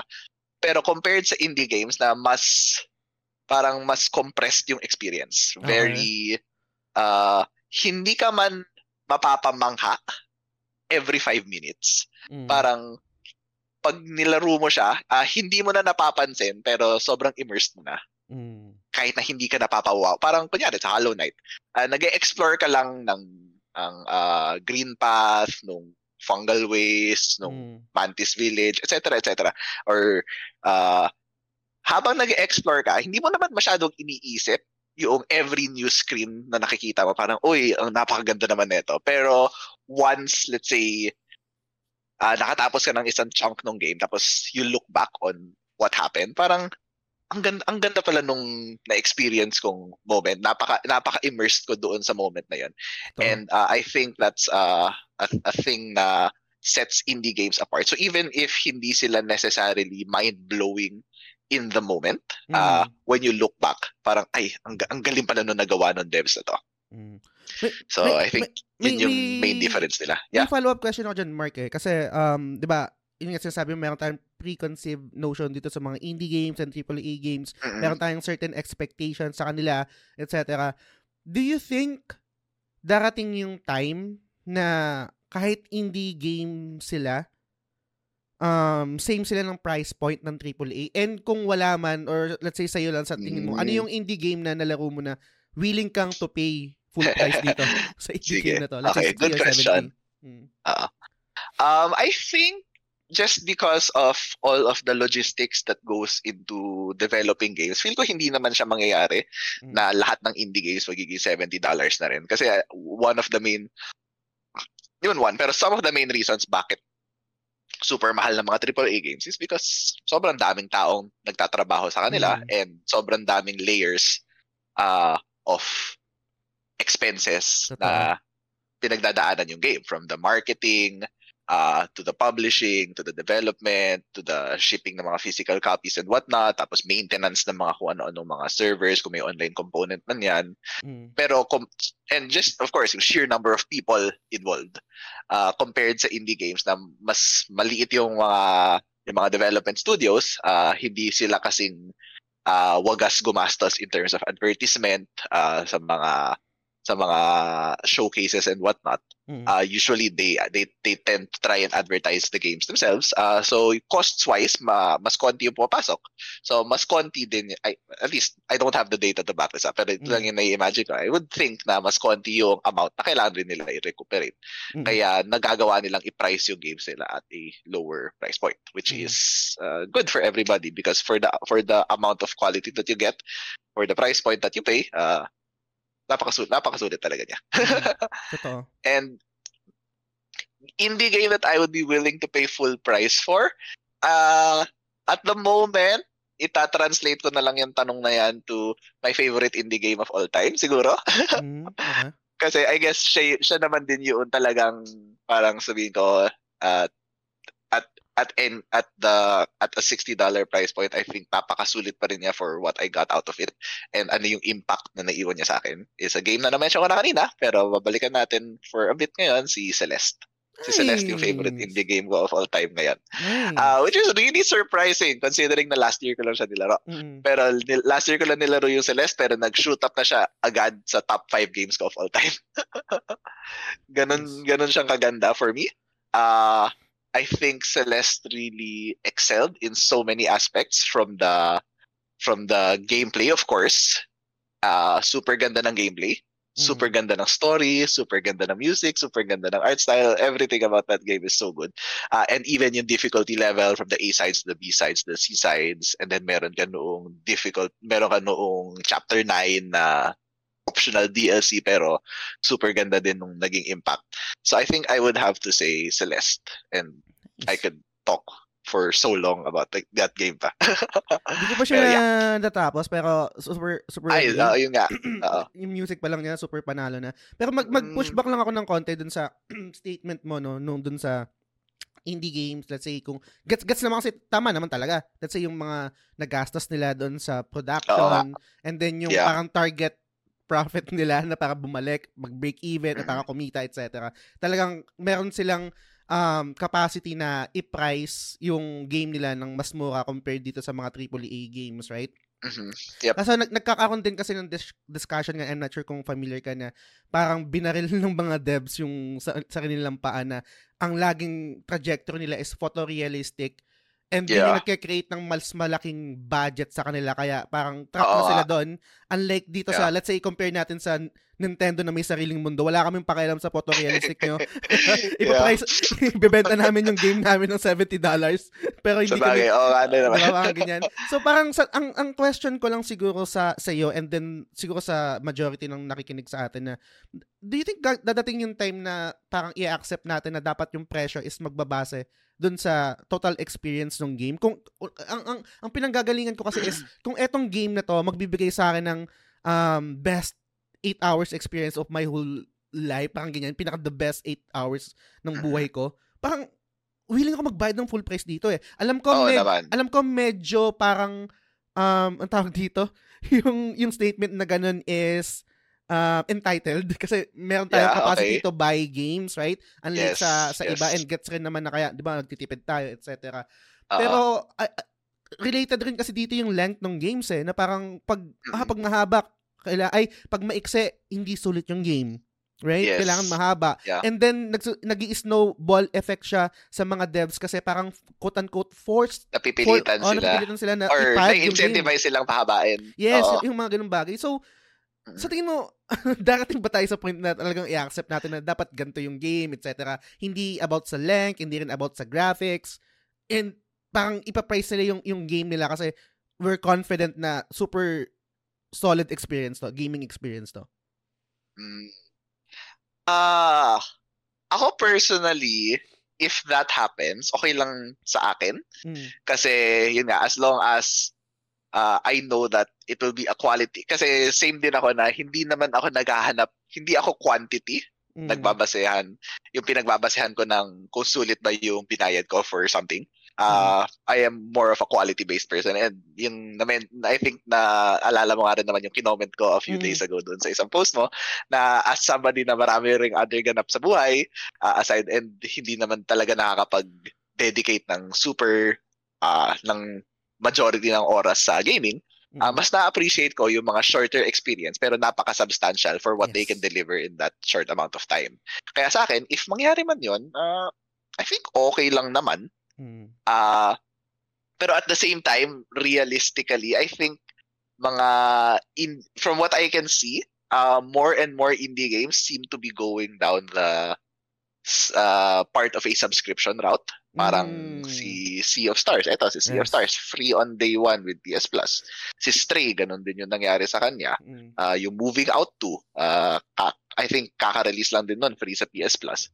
So, I think this is going to be a trend going forward. I don't know lang kung uh, this is something na beneficial for the developers in the long run. Mm. Pero, uh, realistically, I think mukhang nagiging subscription-based talaga ang nag ang prevail ang prevalent model uh, in terms of delivering games to people. And for me naman, uh, I think the subscriptions are worth it naman. Like, mm. tinitingnan ko kanina yung catalog ng PS Plus. Sabi na, ang dami kong gusto laruin dito. Mm. And parang wala akong oras. Pero at the same time, yun nga, if an indie game is really good, uh, willing naman akong bilhin siya kahit na nalaro ko na later on if magkaroon man siya ng physical release. Like, for example, ito, ano Sakto, andito siya. Yung Celeste. Oh, nice. nag-release uh, nag-release ng deluxe edition yung Celeste. So bumili ako ng physical copy kahit na, kahit natapos ko na siya kasi uh, for one it's showing support to the developers mm. and to uh, mag- maganda yung contents niya inside. Uh, meron siyang parang art book na may mga motivational quotes na napaka mm. on character, on brand for Celeste. And yes. so na-appreciate ko naman yung deluxe edition niya. Meron ako ditong so, follow-up. So, sorry, yeah. sorry to, to cut you off. Meron ako dito parang, paano ko ba explain to? Parang weird conundrum sa akin na, sana ma-articulate na maayos, na kapag yung game is nirelease nila sa sa subscription, ako mm-hmm. as a player, may chance na hindi ko siya tapusin compared kapag binili ko siya mm-hmm. ng a la carte. Um, Siyempre, iba pa, iba pa rin kapag talagang solid experience yung games, right? Let's say, yeah. kumari yung Stray, um, nilaro ko siya, nag-subscribe ako, nalaro ko siya ng doon. Pero ito sa sa Sea of Stars, parang dahil expired na yung ano ko, expired na yung subscription ko. Eh. Parang mas pipiliin ko ngayon na bilhin siya ng a la carte. On its own. Uh, yes. On its own. Gets ko yung gets ko yung value ng subscription kasi marami kang choices. Mm. And parang same rin naman siya nangyayari sa Netflix na nakasubscribe ako. Yes. Pili lang naman yung napapanood ko dun. Hindi ko naman lahat napapanood. Uh, And true. um gets ko rin naman na kunwari ako personally ang bin, ako parang nangyayari sa akin sa Netflix eh. Netflix is binabayaran ko na lang yung peace of mind eh. Yung peace of mind na kapag meron akong time gusto kong manood, readily available siya sa akin, magbabrowse lang ako, meron lang mapapanood. Mm-hmm. Pero sa kabilang banda, meron din vibe na I'm, hindi siya applicable sa Sea of Stars kasi ang ganda ng reviews. Hindi rin siya applicable sa sa Stray kasi ang ganda ng reviews. Merong vibe rin sa akin na kapag naging available siya sa sa PS Plus or sa Game Pass, quote unquote hindi confident yung yung developer na magbebenta na bebenta sila. Ah. Kaya kaya ginawa nilang available sa subscription service. Siguro ang best example dito, I'm not sure correct nyo, Outriders, parang naging free siya sa Game Pass, right? And hindi siya ganun ka-critical acclaim, hindi ko, hindi ko rin, parang hindi rin siya masyadong bumenta. Pero naging parang first day available siya sa Game Pass. Pero syempre, meron tayo, meron mga rebat na na Hi-Fi Rush, maganda naman yung Hi-Fi Rush, right? Yes. Mga ganyan. So, merong ibang mga games na kumbaga, parang hindi lahat automatic magiging maganda siya. Pero meron din mga games sa parang feeling ko kapag nilagay nila, nilagay ng developer sa Game Pass, hindi sila ganun ka-confident na bebenta sila. A- anong thoughts mo doon, mm-hmm. pare? Um, hindi ko sure like ano exactly yung nagiging criteria ng kada dev to decide if they will put the game on a day one subscription service uh, mm. type of model. Pero I think uh, in a way Di, eh, so, sorry, medyo agree ako. Di ba parang yeah, pag nilagay nila yung game, kasi correct nyo lang ako guys ha, meron na silang pera kagad. Ito na yung, ito na yung bayad, yes. right? Uh-uh, Unlike uh-uh. kapag yep, yung yep, yep binenta nila lang a la carte, iba pa eh. Oo, yes. So, So yun yun nga uh, parang meron ka ng secured na babayaran ni Sony or babayaran ni, babayaran ni Microsoft yung equivalent ng X amount of sales. I'm not sure kung ilan yung X na yun, kung mm. 100,000 ba or 200,000 or kung I guess kung ilan man yung projected downloads nila. Mm. Uh, they will pay that money upfront mm. and then in exchange ilalagay nila sa subscription service yung game. Mm. So uh I guess in a way for the devs para siyang double-edged sword. Kasi mm. one, yeah, bayad ka na agad pero you risk uh missing out on even larger profits if binenta mo siya on its own mm. and pumatok siya. Kasi kapag gano'n, talaga maraming bibili. Pero if nasa subscription service na siya, potentially, nasa stymie mo yung sarili mong profit ceiling kasi mm. nobody or not that many people will be paying for it anymore kasi they will be getting it on the subscription service. Mm. So if if potentially mas maraming tao yung naging interested bumili, then uh, you lose out on that potential extra profit. Pero at the same time, I think uh, it allows you to get a good, like one foot in the game, kumbaga. Mm-hmm. Like for example, if nilagay mo sa streaming service yung game mo, pumatok siya, then later on, if kaya mong mag-develop ng sequel and confident ka na yung sequel is going to be able to live up to the potential set by the first game, mm-hmm. then yung sequel, pwede mong i-market off of the success of the first game and hindi mo na necessarily kailangang ilagay sa subscription service and mm. because pumatok yung first game mas probable ngayon na mga tao bibilin yung sequel and mm. kahit na bibil kailangan nila bilhin a la carte. So as a developer, parang mas confident ka, okay, I think kaya nating ibenta tong game na to because of how the first game was received. So, Kasi, I guess a lot a lot of things go into it pero Totoo. Yun yung maybe general thought process i-kontrahin ko yung sarili ko, no? sa statement ko. Kasi iniisip, iniisip ko din kasi yung sa Hollow Knight, right? Yung, yung una, mm-hmm. super successful niya, di ba? Ah, uh, merong merong mm-hmm. dedic- de- dedicated fan base na talagang nag-aantay sa Silk Song. Pero yung itong Silk Song is parang magiging available yata day one sa Game Pass, sa Game I Pass, so. right? Oh, so, parang baliktad, no? Oh, parang baliktad. Inisip ko, bakit ganun? Parang hindi ba kayo confident na bibenta to? Na a la carte kasi sa, sa super lakas ng hype and meron na kayong dedicated fan base compared nung sa una. Kasi gets ko kung sakaling yung Hollow Knight, yun yung ano eh, yun yung available ng day one sa Game Pass or sa Uh-oh. subscription. Pero ito baliktad eh. So, hindi ko alam eh. Hindi ko, pa- paano papaisip yeah, ako kung yeah, bakit yeah. ganun? Yeah, di rin, di rin ako sure honestly kung ano yung naging thought process behind deciding whether to put a game on a subscription service or hindi. And lastly, meron ka bang vibe? Sa, sa akin lang to, hindi ko hindi ko uh, parang yeah. hindi pero meron na akong vibe na parang paano ko ba articulate baka mabasya ko. Na parang okay ba talaga tong game na to? Libre sa Game Pass eh. Libre sa uh, subscription eh. Yung parang ganon. Dahil nga siguro um hinge siya doon sa sa logic na bakit mo ilalagay sa subscription model yung game mo? Hindi ka ba confident na bebenta siya as it is na a la carte Parang ganun. Pero, syempre, ang i-rebat eh, ito, Sea of Stars, ang ganda ng reviews, di ba? Yes. Hi-Fi Rush, ang ganda ng reviews, etc. Uh-huh. So, binabaril ko din yung sarili kong pag-iisip. ako siguro, uh, hindi naman exactly, wala man akong ganong masyadong parang negative connotation pag nasa subscription service yung game. Kasi I guess ako pag naghahanap ako ng game, uh, like nag, nag tumitingin ako mukha bang maging maganda to. Uh, lalo na pag upcoming game pa lang siya, hindi pa siya, parang before pa siya it gets released, uh, na, either ma-hype na ako or hindi. Mm-hmm. Like for example, yung Sea of Stars, uh, nung nabanggit mo siya, I think, long, long time ago, nung mm. nag, anticipated games tayo of 2022. Yes. Tapos siya yung number one mo. Mm. Para doon ako na pa-research. So, parang nakita ko, oh, ang ganda nito. Tapos nag-start akong i-follow yung Sea of Stars. Tapos wala pa naman ako idea na kung paano siya i-re-release. mm. later, recently lang naman natin nalaman na, ah, okay, magiging day 1 PS Plus pala siya. Pero that didn't really change my uh, interest level for the mm. game. Pero ang, I guess ang gusto ko lang i-piggyback, yung na-mention mo kanina, na yung parang hindi mo kasing hindi mo na value yung game or hindi kasing laki yung probability na matatapos mo yung game if nasa mm-hmm. subscription model siya. Uh, ako personally, hindi ko rin to masyado na-feel pero I understand the sentiment from a lot of people. Uh, or well, I guess to, to, to some extent, uh, na-feel ko rin siya at some point. Na yung idea na yung mga lumang games, yung mga nilaro ko nung uh, early PS3 era, for example, nung nasa high school pa ako, nung nasa college pa ako, na talagang every single game na lalaroin mo, uh, napakapili. Yes. Kasi uh, limited ang budget mo and di pa naman masyadong uso yung mga subscription services at the time. So, uh, maraming games na magaganda pero you have to choose alin yung bibilin mo. Kasi uh-huh. isa lang yung isa lang yung pwede mo bilhin eh. So parang you have to live with the consequences of your actions kung maganda yung game or hindi. Uh, regardless, yun lang yung pwede mo laruin. So, as a result, parang nagiging mas memorable, t- mas tumatatak yung mga games na ganon. Kesa sa doon sa mga, yung situation natin ngayon na sobrang daming pwede laruin mm-hmm. na at any point, you can swap to a different game. So, uh, and uh, parang napakabilis ng turnover from one game to another. Parang hindi sila nagiging kasing memorable.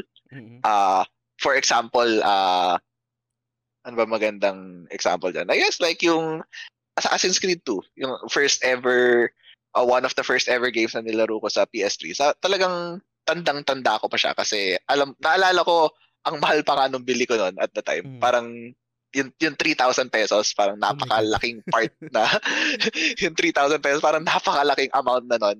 Uh, kasi wala ka wala ka naman masyadong pera. So, very parang kailangan masulit mo yung experience. Whereas mm. ngayon, napakabilis nga ng turnover ng games. And pag tinry mong alalahanin, for example, pag tinry kong alalahanin yung different parts nung, I guess, just random pick, yung Guardians of the Galaxy, yung recent Guardians na lumabas, uh, definitely very, very, very, very good game siya. Pero hindi ko memorize lahat ng levels nung, mm. nung Guardians na game.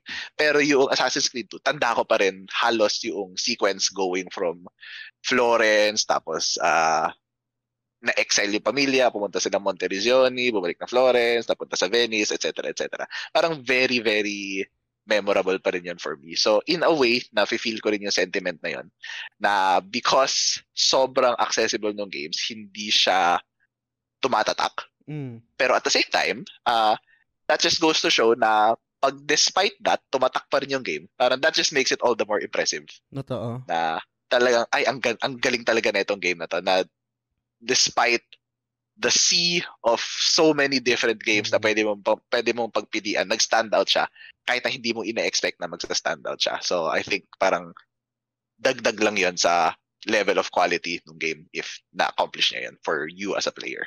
Totoo. Tsaka meron din ano kasi, meron din ako napakinggan na, na podcast or content creator na meron silang data na nakikita yung completion rate sa mga subscription which is mm-hmm totally surprising kasi mas mababa yung completion Uh-oh. rate sa mga subscription uh, yung mga games na available sa subscription. And then mag mag mag-add lang din ako sa nabanggit mo yung um let's say nag, naging ano ko to naging talking point ko to before um yung pag pag bumibili tayo ng games dati compared ngayon. Kasi let's say ngayon na sorry baka sana hindi mag, mag ano tulog sa entitled. Kasi ngayon may capacity na to buy games. Kung mag, mag, parang andali na lang niyang let go kasi, yeah. yun nga, parang ibebenta mo. Kasi, mas valuable, mas valuable na yung oras na ina-spend ko sa game kaysa doon sa pinambili ko ng game. Right? Mm-hmm. Kaysa spend, kaysa pilitin ko yung sarili ko na laruin to, hindi, hindi naman ako nag-enjoy eh.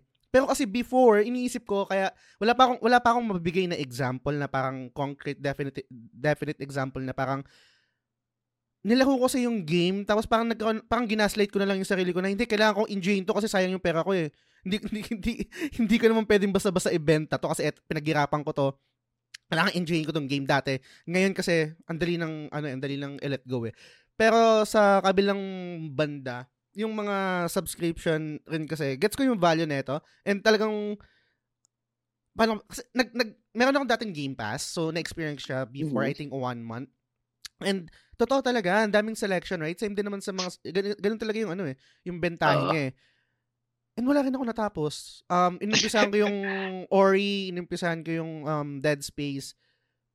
And siguro papasok din dito yung factor na bias rin kasi ako sa platform na parang, ah, okay, laruin ko na lang yung Dead Space dito sa PS para at least meron yeah. akong um, window kung, kung try kong i-platinum siya or hindi.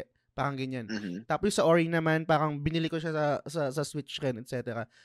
Pero, I think mag-depende talaga sa tao kung anong klaseng gamer ka, kung ano mag-work sa yung subscription. Mm-hmm lalo na, let's say, hindi ikaw yung, parang, kunwari si DJ, isa rin mga tropa, parang quote-unquote hashtag patient gamer, hindi siya parang bumibili ng mga, yung mga bagong games, parang ganyan. Yeah. Uh, And ako kasi, syempre, as a, as a content creator, kailangan up-to-date ka, kailangan updated ka sa mga Yes, bagong of games, course. para Oo. makapag-comment ka, etc. And, and to be honest, syempre, maging honest na rin ako, meron din fear of missing out. Um, you want, Mm-mm. y- y- y- ako personally, gusto kong maging part ng conversation eh. And, para maging part ako ng conversation na yun, hindi naman pwedeng, Kailangan Manood- nalaro mo yung oh game. yes, hindi pwedeng nanood lang ako sa YouTube, tapos magpo-formulate na ako ng opinion ko doon, di ba? Parang alt. Oo. Pero, Mm-mm. yun, um, Mark, mag, mag, ano tayo? Mag, magbibigay ako dito ng isang game na I'm not sure kung familiar ka. Gusto ko Sige, lang siyang sige. i-highlight. Um, Alright. Pinoy dev to. Ang game na dinedevelop na nga ngayon, hindi pa siya release, hindi pa siya tapos, which is yung ano, name ng game is Fallen Tier, The Ascension. Um, 2D open world dark fantasy Metroidvania yung yung yung genre niya. Ooh. Tapos, ang developer is Winter Crew, publisher is CMD Studios. Tapos, ito yung description lang just in case di kayo familiar no, dun sa sa team. Founded in 2020 by Philippine-based uh, parent company CMD Studios to focus solely on developing original video games of the highest quality. Winter Crew are a small team of passionate developers working on their debut title, Volunteer, The Ascension. While this is Winter Crew's first original video game, their team has a long history of developing games for international clients, ranging from AAA gaming studios to first-in-class animation studios.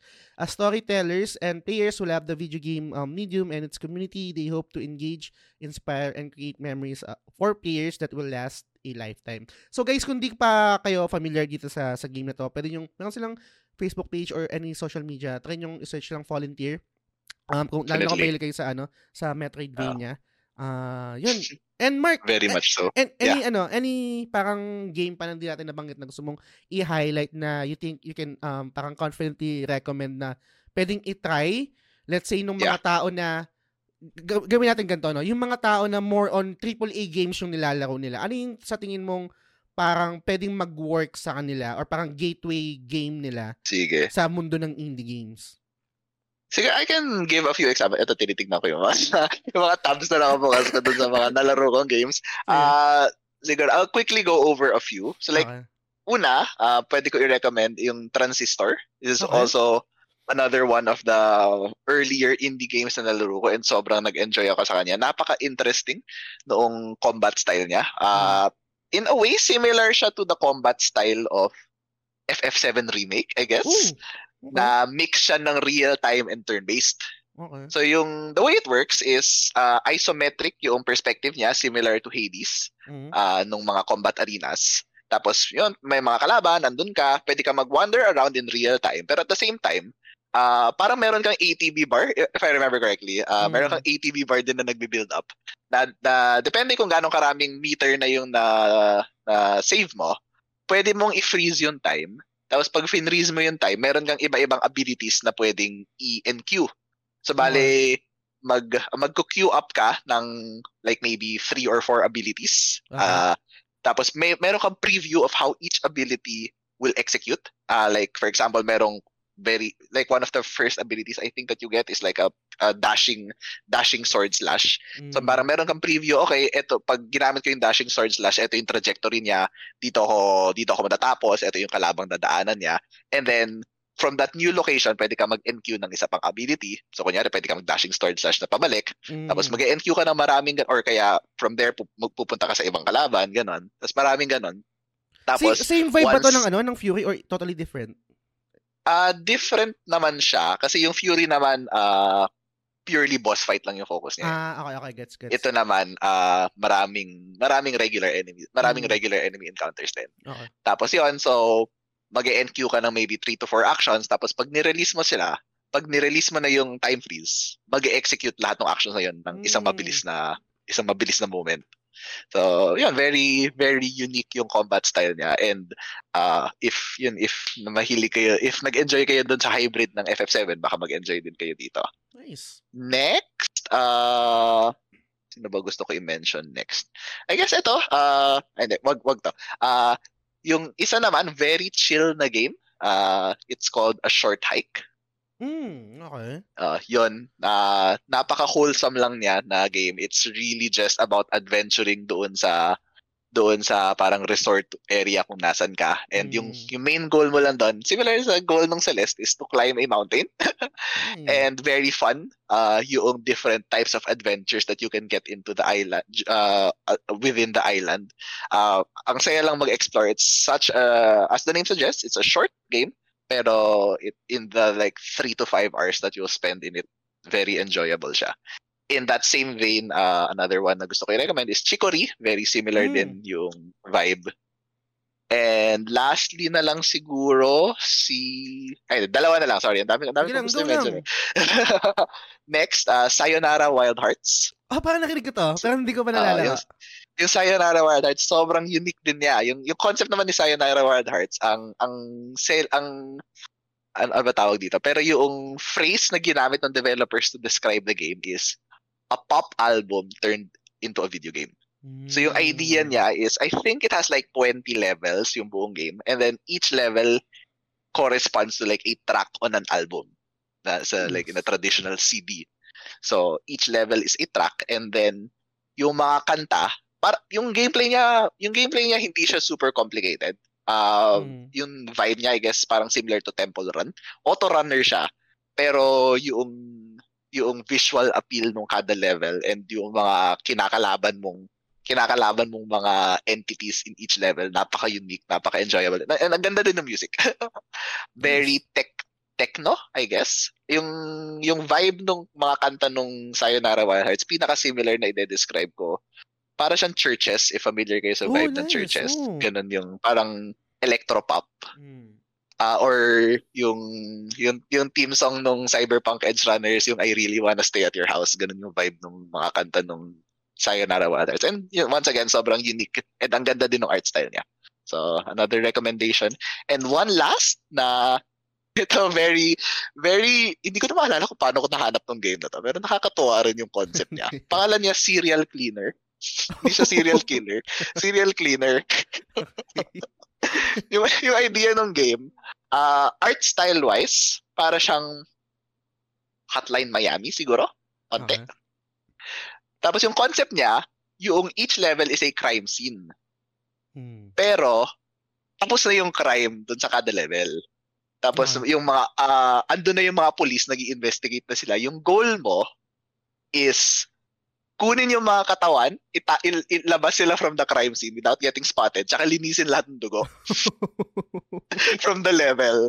So, very creative din yung level design. Uh, yung iba nasa farm, yung iba nasa city, yung iba nasa mga bahay-bahay. Tapos, syempre, yung layout ng mga police. Uh, very fun din to solve the various puzzles that they throw your way and how to figure out paano mo ilalabas yung mga katawan without getting spotted tsaka paano mo malilinis lahat ng dugo. So, kailangan kailangan mabilis ka din. Yan, yun yung mga yeah. i-recommend kong games. Ito yung maganda sa indie, no? Talagang Oh, every eh. single game is completely different from from the from everything else. Ganda. Siguro ako ang, ang, ang i-recommend ko ikaw, lang. Ikaw, may recommend ka? Alam mo na to eh. So, hindi ko, alam, hindi ko lang alam kung nalaro na to ng mga iba or mga ibang nakikinig, pero I totally enjoyed this game, yung art style niya, yung music niya. Um, yung gameplay, medyo nabibigatan ako sa kanya. Siguro kasi na, na, na, compare ko sa Hollow Knight na super snappy ng, ng galaw. Pero ang ganda rin, uh-huh. ang ganda rin ng, ng vibe niya, atmosphere. Tsaka yung, meron din parang twist sa dulo, hindi ko na i-spoil, no? Pero Ender Lilies. Yes. Um, yan, super na-enjoy ko yan. Tapos, super ganda nga. yes, tapos yung isa pa, hindi siya masyadong sumikat pero ito yung first game na nakakuha ko ng, ng review copy. Which okay. is yung Trigger, Trigger Witch. Yung Trigger Witch naman Uh-oh. is um, twin stick shooter. Ang ang concept lang naman nito is, 'di ba, witch siya pero ang gamit ng mga barrel. mm-hmm. And same siya ng developer kung familiar kayo sa ang developer nito is Rainbite developer ng Reverie, kung familiar kayo doon, parang uh, Zelda, yung old style na, na Zelda yung ano niya, style niya. So, um, syempre Blasphemous. I think meron ng Blasphemous 2. Yes. May, um, yeah, I think kaka-release lang yata ng Blasphemous 2. Mm-hmm. Mm-hmm. Yeah, super so, ganda din ng Blasphemous. So, yun Metroidvania mga... din. Yes, puro Metroidvania yung ano yung Pero, yun. Eh, Mark, siguro ito, last question ko sa'yo bago kita kunan ng last thoughts about sa sa topic natin. No? Um, mat- matagal na tong matagal na tong na nade-discuss or parang talking point pero gets ko rin naman kung bakit ang naging trajectory ng Final Fantasy is ganito, right? Yung, yung, realistic, action-based, etc. Alright. Yeah. Do you think darating yung panahon na iisipin ng Square, ah, sige nga, try nga natin bumalik sa dati. Mag-turn-based, tapos um, retro-inspired, or let's say pixel. Let's say kung, kung ano yung ginawa nila dun sa, sa Dragon Quest na pwede kang mag-switch na pixel, tapos yun dun sa bagong graphics. Do you think merong merong chance na yung Final Fantasy is Final, Final Fantasy is gagawa ng ganong klaseng game just for the sake na i-appease tong mga fans na old school na mga boomers. Hindi, the best pa rin yung dati. um, I would say hindi siya impossible. okay. Uh, although at the moment, very clear yung direction na gusto nila i-take with the mainline series. Mm. Uh, parang, kasi I think yung evolution ng gameplay style ng FF has been something na ang tagal ng tinatry nilang i-shift towards and Mm. naka, naka sobrang daming iterations na yung combat style to get to where it is today in FF16.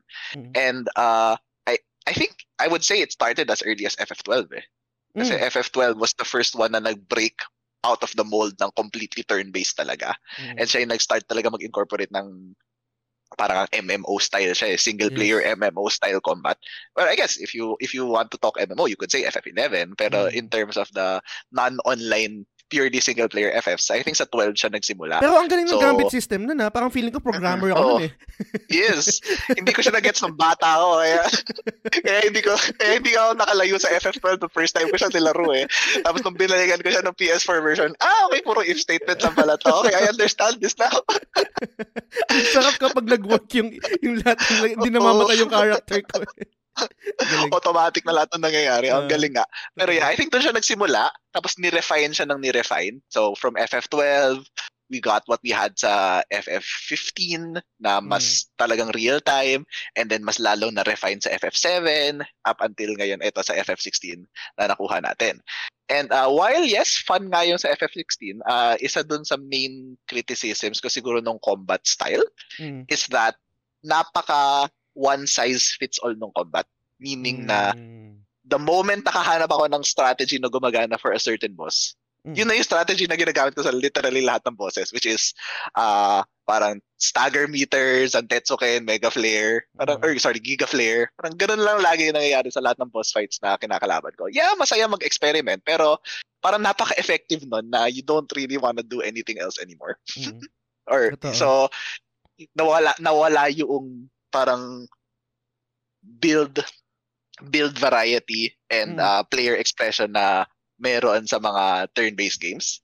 Uh, pero at the same time, kaya ko hindi sinasabing impossible siya kasi one, they've done it in the past although hindi sa hindi sa gameplay side pero they've done a throwback FF now which is of course si FF9 So, Mm. FF 7 6 7 and 8 started to move away from the from the traditional parang Dungeons and Dragons high fantasy type of uh, setting and nag nag-transition sila into more of a steampunk uh, steampunk feel. Pero sa FF9 nag-throwback sila. So it is possible na maybe at some point mag-throwback din sila in terms of gameplay.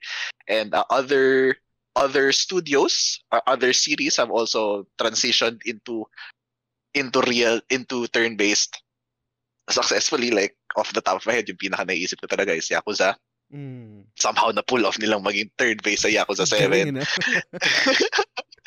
and sobrang ganda pa rin ng Yakuza 7 despite that Mm. um pero in the case of FF of course hindi siya hindi siya transition eh parang throwback nga eh so pero baka depende din sa kung sino yung mag-head ng project Mm. so I would say possible siya pero hindi ko alam if mangyayari siya in the near future would be nice to see though ang, ang, ang naisip ko naman, parang, I'm not sure kung ito yung tamang term, yung parang, correct nyo lang legacy project, na parang just for the sake na, kailangan natin Oo. gawin ito for the, for the fans. Parang not necessarily na, possible siguro, okay lang sa akin kung hindi mainline title. yes Or Oo, parang, same same 'di ba? Parang ang tawag dito, parang kunwari Chocobo Dungeon. Yung mga ganong parang FF pa rin siya pero hindi main. Kunwari yung Stranger of Paradise, parang ganun, pero Paradise oo turn-based siya. Ano lang. Um, kasi siya, ga- nag-enjoy naman din talaga ako sa gameplay ng ano ng ng FF16. Talagang walang I mean naka, nakanganga ako minsan sa, sa, sa daming Oo na habang, ginag- habang nangyayari siya, di ba? Pero sa kabilang banda, Kasi nila, y- yung transition ko ng game from FF16 to Octopath Traveler na Octopath talagang 2, oo. JRPG na character customization, trial and error sa build, sa item, tapos bawat turn mo may bilang kasi pag nagkamali ka, mamamatay ka, yung mga ganyan. Hindi pwedeng parang pipindot ka lang na okay, attack, attack. Hin- hin- Hindi siya Yes. ganun. Na, na-miss ko yun. Hindi ko alam kung paano siya totally magta-translate kapag sa action-based na. Pero I Mm. think meron din naman. Meron din ganun na, um, I think, I think, pwede siya, parang ano siya, um, combination siya nung sa gameplay and then sa enemy enemy types din eh. Para para kailangan mong i-customize yung build mo or yung skills mo, etc.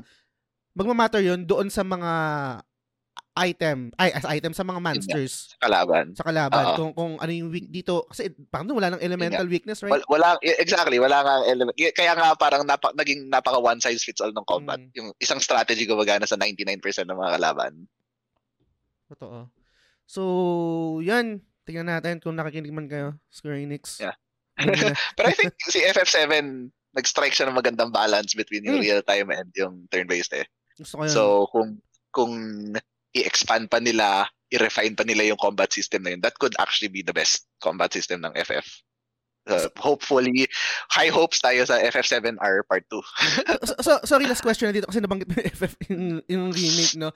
Dun sa, sa una, actually, ang, ang, ang dream ko doon, or parang ang gusto kong mangyari is magkaroon siya ng same ng parang gambit system. Pero sa kabilang Aha. banda, na-realize ko na it will not work kasi yung gameplay ng FF7 remake is parang force ka na mag-change ng character. Characters, yeah. So hindi siya hindi siya parang katulad dun sa sa FF12 eh, na kailangan mag- kaya ng gambit system or let's say same sa mga Tales na meron kang mga program dun sa mga characters para isa lang yung kontrolin mo. Ang nangyayari kasi sa FF7, kumbaga parang encourage ka na magpalit-palit eh. Hindi yung Yes, parang isang character lang kokontrolin mo. So, mali ako doon. Kasi dati, wini-wish ko na sana, sana magkaroon ng gambit system yung ano, yung FF7. Pero anyway, pare, any last thoughts sa, sa topic natin? Baka meron pa akong nakalimutan na hindi ko natanong sa'yo. Anything, anything goes dito sa, sa topic natin about indie games. Okay. Well, I guess, di ko, di ko sure if na nabanggit mo specifically, pero ikaw, ano yung favorite indie game of all time? Ano, ti- ano ako? Hollow Knight, pare. Talaga. Ah, Hollow Knight talaga. Hollow okay. Knight. Pero ang, ang, ang, ang, ang pinaka-gateway ko kasi, um, hindi ko, matat- hindi ko na matandaan. Siguro ano, kailangan ko lang Memo Gold Plus. Pero I think Inside, Inside, ah, Limbo, yan, yung dalawang yun. Ah, okay. Inside sa Kalimbo, Mm, yeah. Yung dalawang yun. And totally solid experience in guys kung hindi nyo pa nalalaro yun, especially yung Inside. na mind blown ako dun sa nangyari dun sa dulo nun. Actually, ako hindi ko pa nalalaro yan. Eh, so, mo nalalaro yun? hopefully. Yun. Oh, di ba? Di ba? Soon, Legit. soon. Lalaroin ko yan. Yan. Pero Hollow Knight pa rin ako um only because syempre fan ako ng Metroidvania. Hindi ko rin hindi rin kasi ako nagkaroon ng ganun kalaking expectations sa kanya. Alam ko lang maganda try mong laruin 'yan. And Oo na, nga. na ano ko na na immerse ako doon sa sa mundo niya.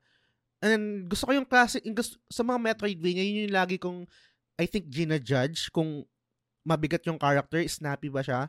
And yung yung yung feeling ng impact kapag inaatake mo yung yung kalaban, super um, important sa akin yun eh. Gets naman dun sa ibang kunwari, yung let's say isa Blasphemous, right? Pag pag kinumpare mo yung yung yung game feel ng Blasphemous sa sa Hollow Knight, totally different. Dun sa Blasphemous, Very parang medyo mabigat, yeah. medyo mabigat eh, right? Oh, sobrang bigat. Oo nga.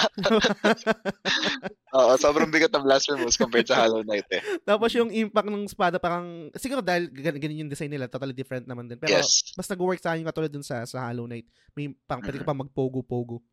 Oo. And yun.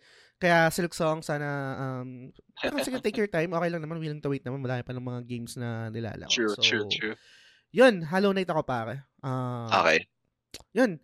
Guys, kung meron kayong ano, um, comment, suggestion, feedback, and uh, kung na-enjoy nyo yung episode, feel free to message us. Pwede rin kayo mag-comment sa Spotify kasi sa Spotify mayroong option doon na magka-comment kayo sa mismong episode and ipapub- ipapublish ko yun. And kung gusto nyo mag-reach out mismo kay Mark, pwede naman meron din siyang page. Ilalagay ko na yun yung link sa sa description nito. And pare maraming maraming salamat sa sa time mo. Oo and naman. No problem. lagi kong Always a good time. babanggitin na nag enjoy yung mga tao sa'yo dahil how you um, describe the game. Talagang Thank you, thank you. nag enjoy sila. So, yun pare, sana pwede ka pa ulit next time? Good? Oo naman, definitely. Thank you, thank you. And Looking la- forward. last na talaga, bago makalimutan. Guys, spoiler na to sa Final Fantasy 16 kung di nyo pa natatapos. Skip skip niyo na tapos na to. Pero gusto ko lang malaman yung thoughts ni Mark dito. Para sa iba, Ah, sino ba yung buhay? Si, si sino ba yung buhay? Si Clive ba o si Joshua? Nung una, ah akala ko patay na si Clive. Pero from what some other people have told me, parang may weight yung theory na potentially buhay pa siya. Mm. Pero feel ko si Joshua namatay talaga eh. Mm. Pero then again, Phoenix siya, so I don't know. Pero at least in term, kasi wala na, hindi na natin nakita si Joshua after nung sumabog yung origin eh. Oo. Pero kay Clive, uh, one of the arguments is that yung yung kay Harpocrates, of course, na sinabi na maybe you can try writing about your experiences after everything is done. Mm. Kaya nagkaroon ng libro. And si Clive kasi is is known to take on other people's names. Like yung Mm. ginawa niya kay Sid. So maybe ganun din yung ginawa niya kay Joshua. Mm. And the other one is that uh, potentially buhay siya kasi yung pinakita, yung pinakita lang naman dun sa ending, ang naging bato lang yung kamay niya. Mm. Hindi naman naging bato yung rest ng katawan niya. So maybe hindi naman siya talaga nagaya dun sa other branded na completely naging bato. Pero, uh, syempre, of course, nothing is certain yet un- Mm. until mag-release sila ng DLC, which I'm 99% sure mangyayari. Leviathan, no? Leviathan. Sobrang DLC bait ni sobrang DLC bait ni Leviathan. Literally gets mentioned once, forgets forgotten about for the rest of the game. sa, ting- sa tingin So, mo, sa tingin mo magiging magiging clear, let's say kunwari sa DLC hindi pa rin na-explain, no? Kunwari hindi pa rin na-explain. Sa tingin mo pag naglabas ng Ultimania, sasabihin nila 'yon kung ano talaga nangyari? Mm, Usually kasi, Sana. di ba? Or ililip talaga nila na vague yung ending nun. Kasi, eh, ito last na, promise. promise Ah. na sa talaga. sige, Ang, sige, ang isang argument ko din kasi doon, ako more on Clive talaga ako. I think para kami ni Brian, ni Brian, ah na Clive talaga. And nung, nung, nung magkausap kami ni Brian nung after matapos yung game, sab, ang, ang tanong ko sa kanya, parang clear cut naman no, na si Clive yung buhay, ganyan, ganyan. Tapos only to find out na merong other na parang read doon sa ending niya. Doon ako nagulat kasi parang akala ko parang talagang Clive talaga eh. Pero anyway, um, understandable naman yan kung ano yung, ano yung interpretation nyo. Ang sa akin, ang parang nag-take home sa akin, maliban dun sa mga nabanggit mo kay Harp Harpocrates, tapos yung dun sa ah, mahilig si Clive gumamit ng ibang pangalan, tapos hindi naman pinakita yung buong ano niya. I'm not sure, correct mo ka. Pag nag-start ka ng game, merong, merong, ano, merong narrator. Um, this is how our journey Mhm. began, ganyan, ganyan. I think si Clive yun eh. Tapos yung sa end, sa end nung, Hindi ko na naalala. sa end naman Ay, ng oo, game, yeah, sina- yeah, tama, tama, tama. Diba? Tapos yung sa end naman ng game, siya rin nagsabi, this is how our journey ended. Siya rin yun. Oo. Siya, rin- siya rin yung Yeah, nagsalita. yeah, yeah, siya. So, Tama. parang siya yung And nag-start. uh, Tapos siya rin yung nag-end. So, parang yun lang yung Yeah. nag-ano sa akin na, ah, si Clive to. Pero anyway, yun lang. Dumaldal pa sa dulo yun. So, I Mark, would, uh, feel Ah. ko boy, feel ko boy pa yan natin sana sa DLC, no? Ah. Um, yan. Um, Mark, anything to promote? Shout out, go ahead. Um, siguro, well, recommend ko lang. Uh, I guess kasi very tied, uh, very tightly tightly related siya sa why we appreciate indie games so much is because of the thought, yun nga, as mentioned kanina, yung amount of thought that goes into the game design. And ako, isa yan sa mga favorite things na panoorin ko sa YouTube, yung mga talks about game design. Mm. So siguro pwede ako mag-recommend ng some channels na pwedeng i-explore if Go. Ah naku, naku, naku curious din kayo sa mga ganyang bagay-bagay kasi sobrang interesting talaga lalo, lalo na when they talk about one of your one of the games that you like Mm. and parang mas nag-grow yung appreciation mo for those games once you realize na ay ang dami palang thought na pumasok sa mga games na to. So some of the channels na paborito ko, one si Mark Brown, very easy. Mm. Si Mark Brown yung ah, Game Maker's Toolkit. Nice! Oh, maganda yan. Napanood ko yan. Yeah. Tapos Solid. next si Daryl Talks Games. So, si Yes. Daryl Talks Games naman, si, puro psychology based yung Mm. mga videos niya. Tapos meron din Design Doc.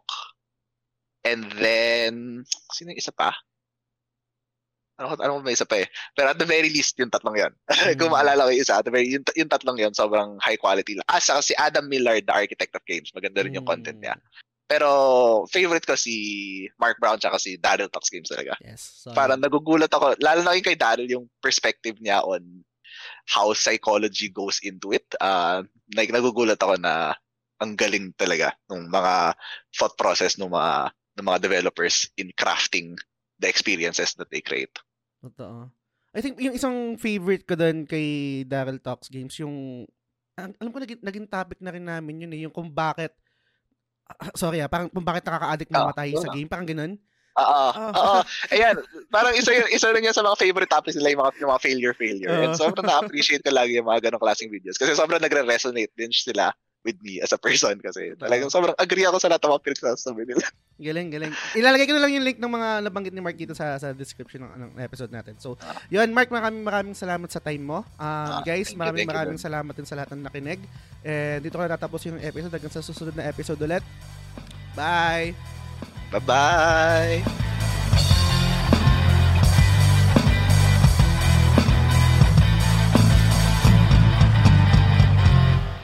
The Game Silog Show is fan-supported at facebook.com slash The Game Silog Show. The following names are our current supporters and I'm eternally grateful for your kindness, support, and generosity. Sands, Mark Andrew Yap or Maku, Frederick Telen Soriano ng Late na Gamer, Mar Valencia, Daddy Player 1, Francis Lance Galapon, Yvette Solivilla ng Ara Ara The Weeb Podcast, Arnel Pableo, Paula David, Vitoy Bautista, Mark Paha, Tess Macalanda, Benson Santa Ana, Jeff Bahilot, Mary Fontamillas, Teacher Mike Lau Bacareza, Mark Christian De La Cruz, Mark Divina Gracia, RD Casimiro, Ruben Domingo, Ray Anthony Rivera, Bernard James Cruz, TJ Balyares ng Backlog na naman Budolcast, Macy Tang Balyares ng Casual Gamer vs. The World, Luigi Tumulak, Mike Rubio ng X-Core Gamer, Bay Ian, Zel Pineda, Shane Rivera, Gab Espiritu, Patrick Ryan Silvosa, Albert Gonzalez, Alfred Bacani, Derek Joshua Owami Marquez, Brian Mikua ng Tolits, Nico, Drew Rivera, Kuya Balls, and Delia Bourbon. Maraming salamat sa inyo guys.